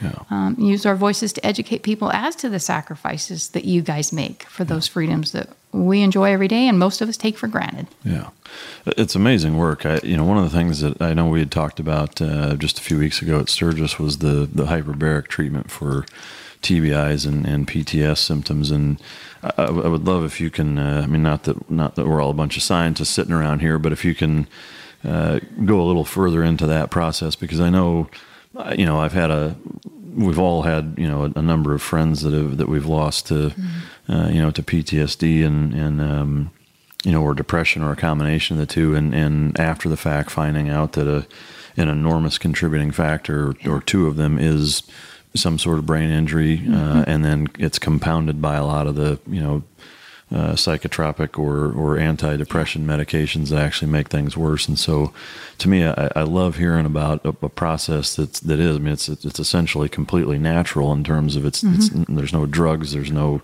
surgery. It, it's just. Can you uh, talk a little bit more about that? What what that process is and and and what it does, and then also uh, I'd love if you could share one or two of the success stories of guys that you know after the 30 days. Just walk us through that whole process. Sure.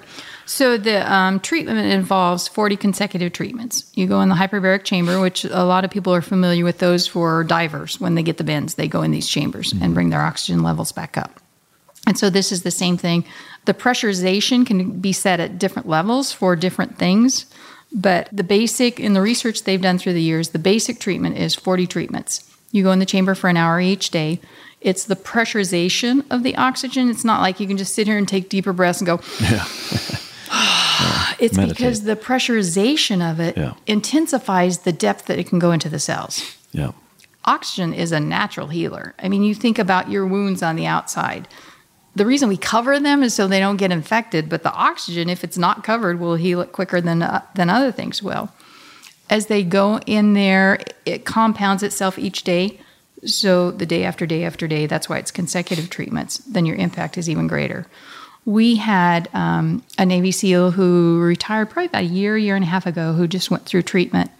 And I'll have to see, uh, you know, if I can find the picture to show you. I might have showed you up at Sturgis. You did, yeah. It was it was astounding So, the, the progress. Um, absolutely amazing. He we did a brain scan, a SPECT scan before he went in after the 40 treatments. He went to a facility where he stayed there for the month. And then he did two treatments a day. So it was only, you know, 4 weeks of treatment while he was down there. There has to be at least 4 hours in between so you don't get oxygen toxicity. But there are no side effects. It's not like you, you know, yeah. it's just it's one of the best things that there you know can be done we are working with the va to try to make this standard of care if they had chambers in the combat zone Yeah. and as soon as you guys were breaching or been explosions or even training with what you guys go through then you guys wouldn't be coming back with a lot of these issues a lot of the issues are the frontal lobe where the damage is at Yeah. but as you looked at that SPECT scan that i showed you you saw the before and after and the brain's kind of mangled and you can see all the holes and the missing parts Yeah. and afterwards it's filled It, it reminded me of uh, a body shop, you know, like a, a car that's wrecked and, and everything's all fucking great analogy. dented and, and whatever, and, and using magnets and the ability to pull them out and and make what was, you know, looked like it's been microwave Yeah. cheese to something that's brand new and completely refreshed. And I, I mean, it was it was it was astounding to me, you know, and, and I know, you know, that technology needs to be much more prevalent, and, and I think it would, uh, you know, make a, a significant impact in, in terms of helping a lot of veterans who uh, succumb to, to suicide Yeah. uh, not have that happen, and, and I would love to see that, uh, you know, be be a more standardized level Yeah. of care across the board. I Uh, agree. we actually, um, I had them in my home. They stopped and visited two weeks ago when they were in town for a wedding, and uh, I was able to, you know, just pick his brain and say, okay. Typically, the, the first week, uh, so many of the veterans struggling with PTS and TBI, they don't sleep well. Uh, I don't know how many I've had say, yeah, how do you, how much do you sleep each night? Uh, three hours. Yeah. Uh, how long you been doing that? I don't know, five years, 10 years. I'm like, Okay, yeah. you would not want to be around me. I can guarantee it. if I only had three or four hours sleep every night, I would be frustrated. I wouldn't be thinking well. I'd be yeah. agitated. And thus, that's why they struggle with you know a lot yeah. of those things, the headaches. So that first week, people are like, "Oh my gosh, I slept eight hours solid last night. That's the first time in you know 3 mm-hmm. years, five years, ten years. My headaches are gone. If I had a headache and not sleeping, you really would not want to be around me. And you can see why people just lose it because." They're on the edge. You know, our bodies aren't designed to go with no sleep and have a headache all the oh, time. Oh, it's detrimental. Yeah. The memory issues. So when this SEAL came and visited me, he um, shared a lot how, how much better he was doing in all the different ways. And then he said, You made me a SEAL again. And obviously, that's the community that I love very dearly. And there could not be a higher compliment. You know, I heard what he was saying. I had this thought process. I had this determination before. I had this person who I was, and I wasn't that person anymore. Yeah. And you've made me back to that warrior that I was. Not that he's saying he wants to go back into combat or, but that I, that what we're doing as a foundation can restore that. Yeah. Yeah, there's no no better compliment. I mean, yeah, exactly. That was yeah. just like, oh man, and I was like, I wish we just had that on can't you know on sound or camera what yeah. you just said and uh, and he is going to be doing some stuff for us there yeah.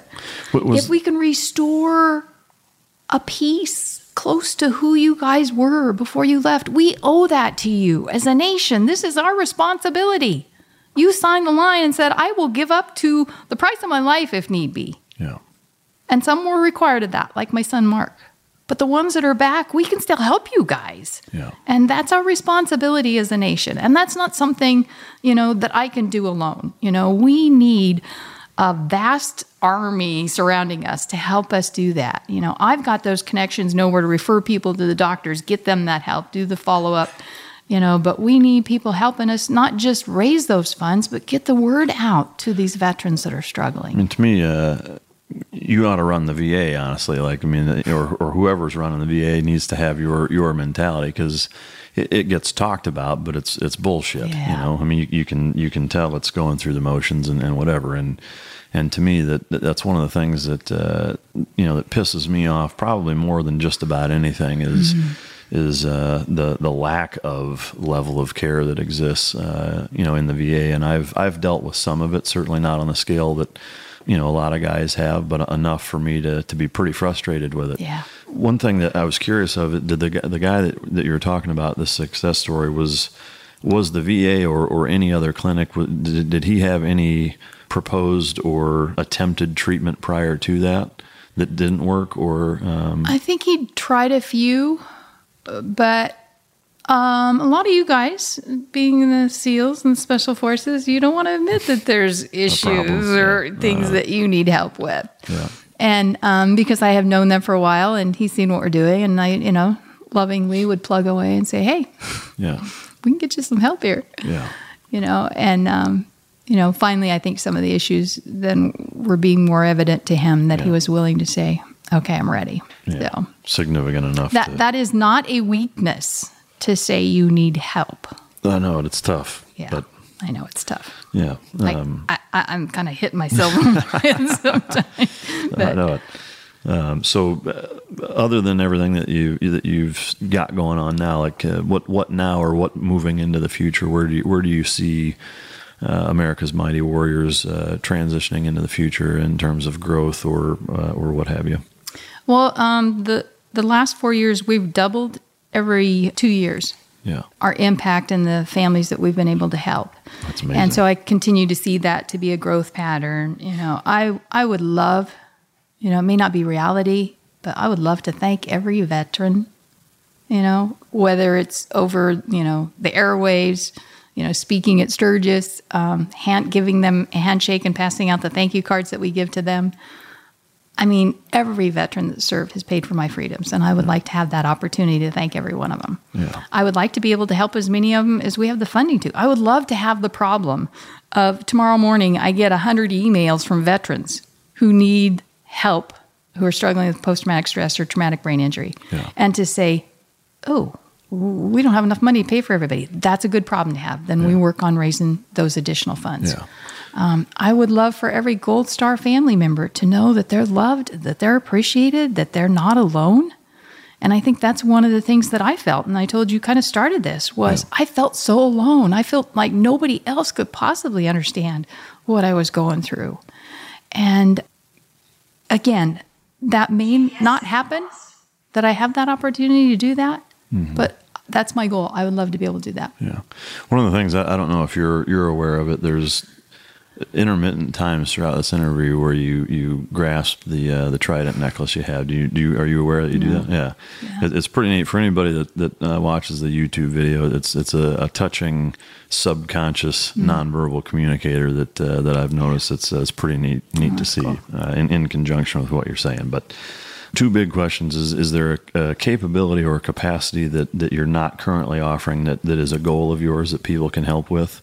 Uh, you know, to move in the future, or is it just to continue to do what you're doing at a, at a larger scale? Or well, I would like to eventually have our own retreat center. Um, we are very blessed. Fellowship Church, which is a big mega church out of Dallas, um, it's their facility where they do their youth camp. Amazing facility, thousand acres.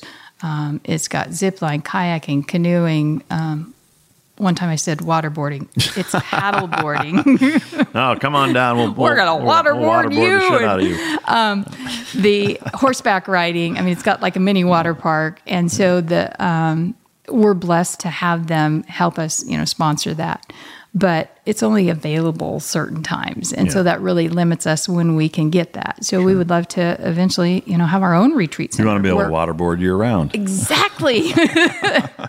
and nobody can come in and say anything. No. Yeah. Um, that could be a, a, facility where we could also combine what we're doing with post traumatic stress, traumatic brain injury, yeah. Um, you know, where they can go on site, bring their families while they're getting treatment or something. Yeah. Um, that would be awesome to be able to do that. My dream when I first started this was to have a cruise ship filled with just Gold Star families. Yeah. That once a year we do a cruise for them, and the wait staff is all either former military or patriots. Be, you know, be all careful the entertainment. with the booze on that trip. Yeah, yeah. um, we'll, we'll, just give them tickets, and they can only have so many every day. Yeah. Um, and have all the entertainment's all patriotic, you know, yeah. or it's just a really uplifting time yeah. to come together. So no, that would be awesome. So, Carnival Norwegian Princess. If you're listening, any of you assholes out there that have any uh, sway with them, why don't you uh, give Mama Lee a call and, there you and hook go. her up with that? Um, where where can can the listener find find you guys, and more importantly, how can they help? So they can find us at Americas, and that's A M E R I C A S, Mighty, M I G H T Y, Warriors, W A R R I O R S dot org. Um, our office number is 623 537 5322. They can call us there as well. Uh, you can find us on Facebook, social media. Is there a, a method with, with which donating is uh, more beneficial or easier, or, or, can you PayPal it? Can you do online donations? You could do an online donation um, on our website. Uh, you can also call our office. We can run through Square. You can send us a check. Uh, P.O. Box 8114, Surprise, Arizona 85374. That doesn't take any funds out when you send it that way, but I know that's not always practical and yeah. sometimes easier to do it now. Yeah. It's easy to do yeah. it that way.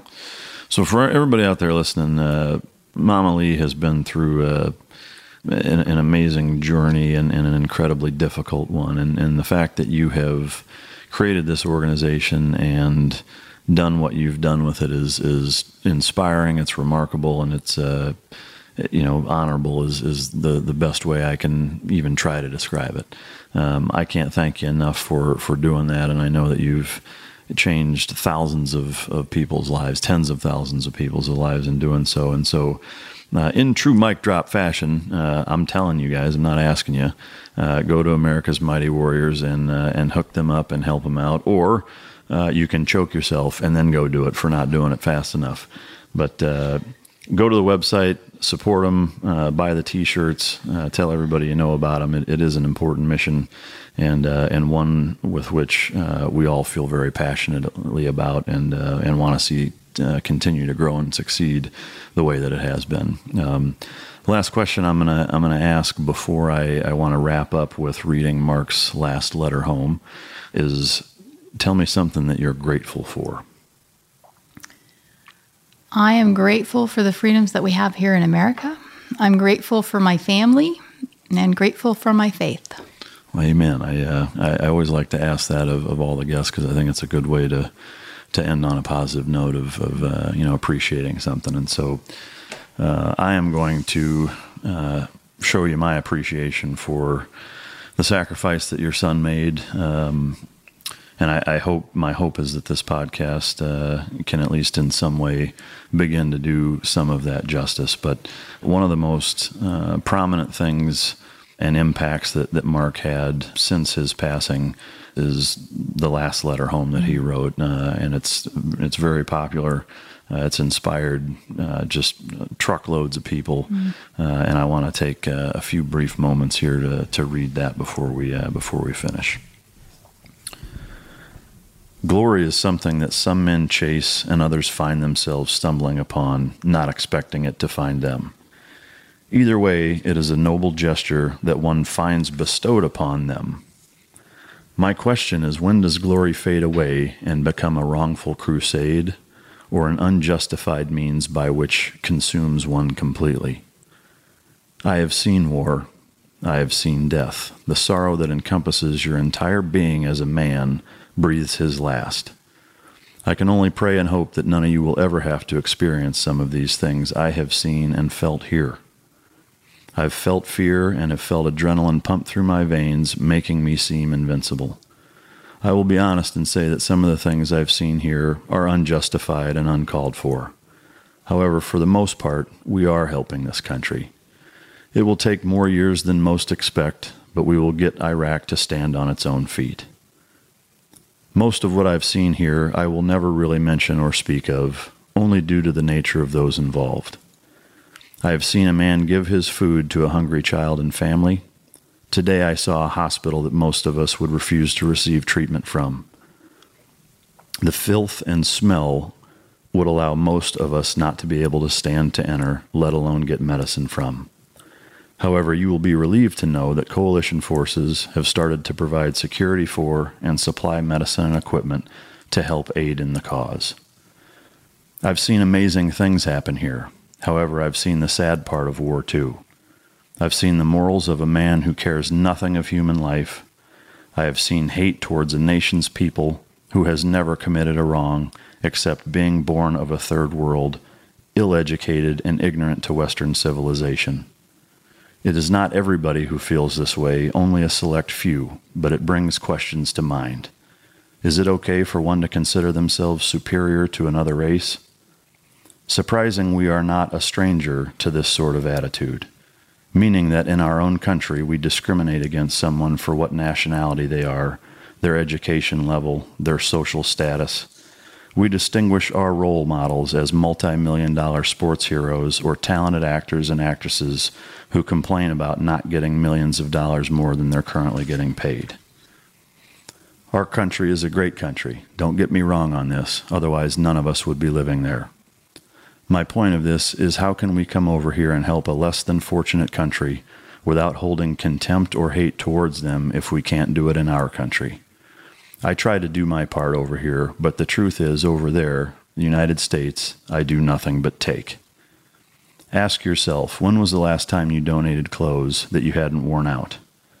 When was the last time you paid for a random stranger's cup of coffee, meal, or maybe even a tank of gas? When was the last time you helped a person with groceries into or out of their car? Think to yourself and wonder what it would feel like if and when the bill for a meal came, you were told it was already paid for. More random acts of kindness like this would change our country and our reputation as a country. It is not unknown to most of us that the rest of the world looks at us with doubt towards our humanity and morals. I'm not here to preach or to say, look at me, because I'm just as at fault as the next person. I find that being here makes me realize the great country we have and the obligation we have to keep it that way. The fourth has just come and gone, and I received many emails thanking me for helping keep America great and free. I take no credit for the career path I have chosen. I can only give it to those of you who are reading this, because each one of you has contributed to me and who I am. However, what I do over here is only a small percent of what keeps our country great. I think the truth to our greatness is each other. Purity, morals, and kindness passed down to each generation through example. So, to all my family and friends, do me a favor and pass on the kindness, the love, the precious gift of human life to each other, so that when your children come into contact with a great conflict that we are now faced with here in Iraq, they are the people of humanity, of pure motives, of compassion. This is our real part to keep America free. Happy Fourth. Love you. Marc Lee. And there's a P.S. Halfway through the deployment, can't wait to see all your faces. That letter um, is is an incredible letter. Um, to me, that should be printed out and, and should be a, a, syllabus in every school in this country. I encourage everybody listening to go to, to the website, to the America's Mighty Warriors website, and download that, print it out, have your kids read it, keep a copy of it, and, and, and let it be one of, of many thousands of lives who have been changed uh, in reading that, taking it on board, and actually trying to implement that. Mama Lee, again, um, I'm, I'm, humbled to have you here. Uh, I can't thank you enough for coming. If there's anything that, that I or, or we as, as a group here can do to help your cause and, and keep keep you kicking ass the way that you have been, uh, let us know, and, and, we're happy to do it. Uh, I thank you for being here. Is there anything uh, you'd like to add before we uh, before we wrap it up? No, I think that's good. I appreciate your support, and uh, as I said, every veteran that's listening, I love you. Uh, if there's anything we can do for you, I appreciate the sacrifice that you've made for me, and I will never forget.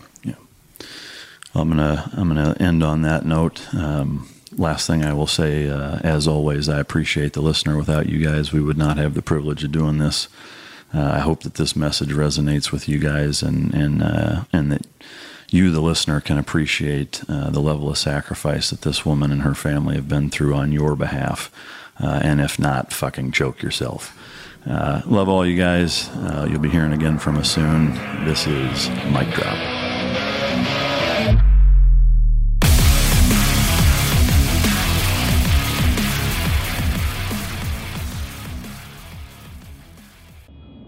I'm Nick, the host of the UFO Chronicles podcast, with first hand witnessed accounts of the strange and unexplained covering UFOs, cryptids, conspiracies, and the paranormal.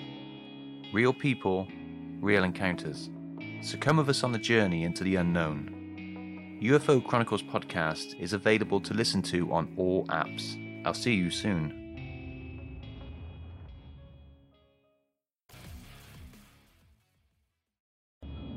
I'm Nick, the host of the UFO Chronicles podcast with first hand witnessed accounts of the strange and unexplained, covering UFOs, cryptids, conspiracies, and the paranormal. Real people, real encounters.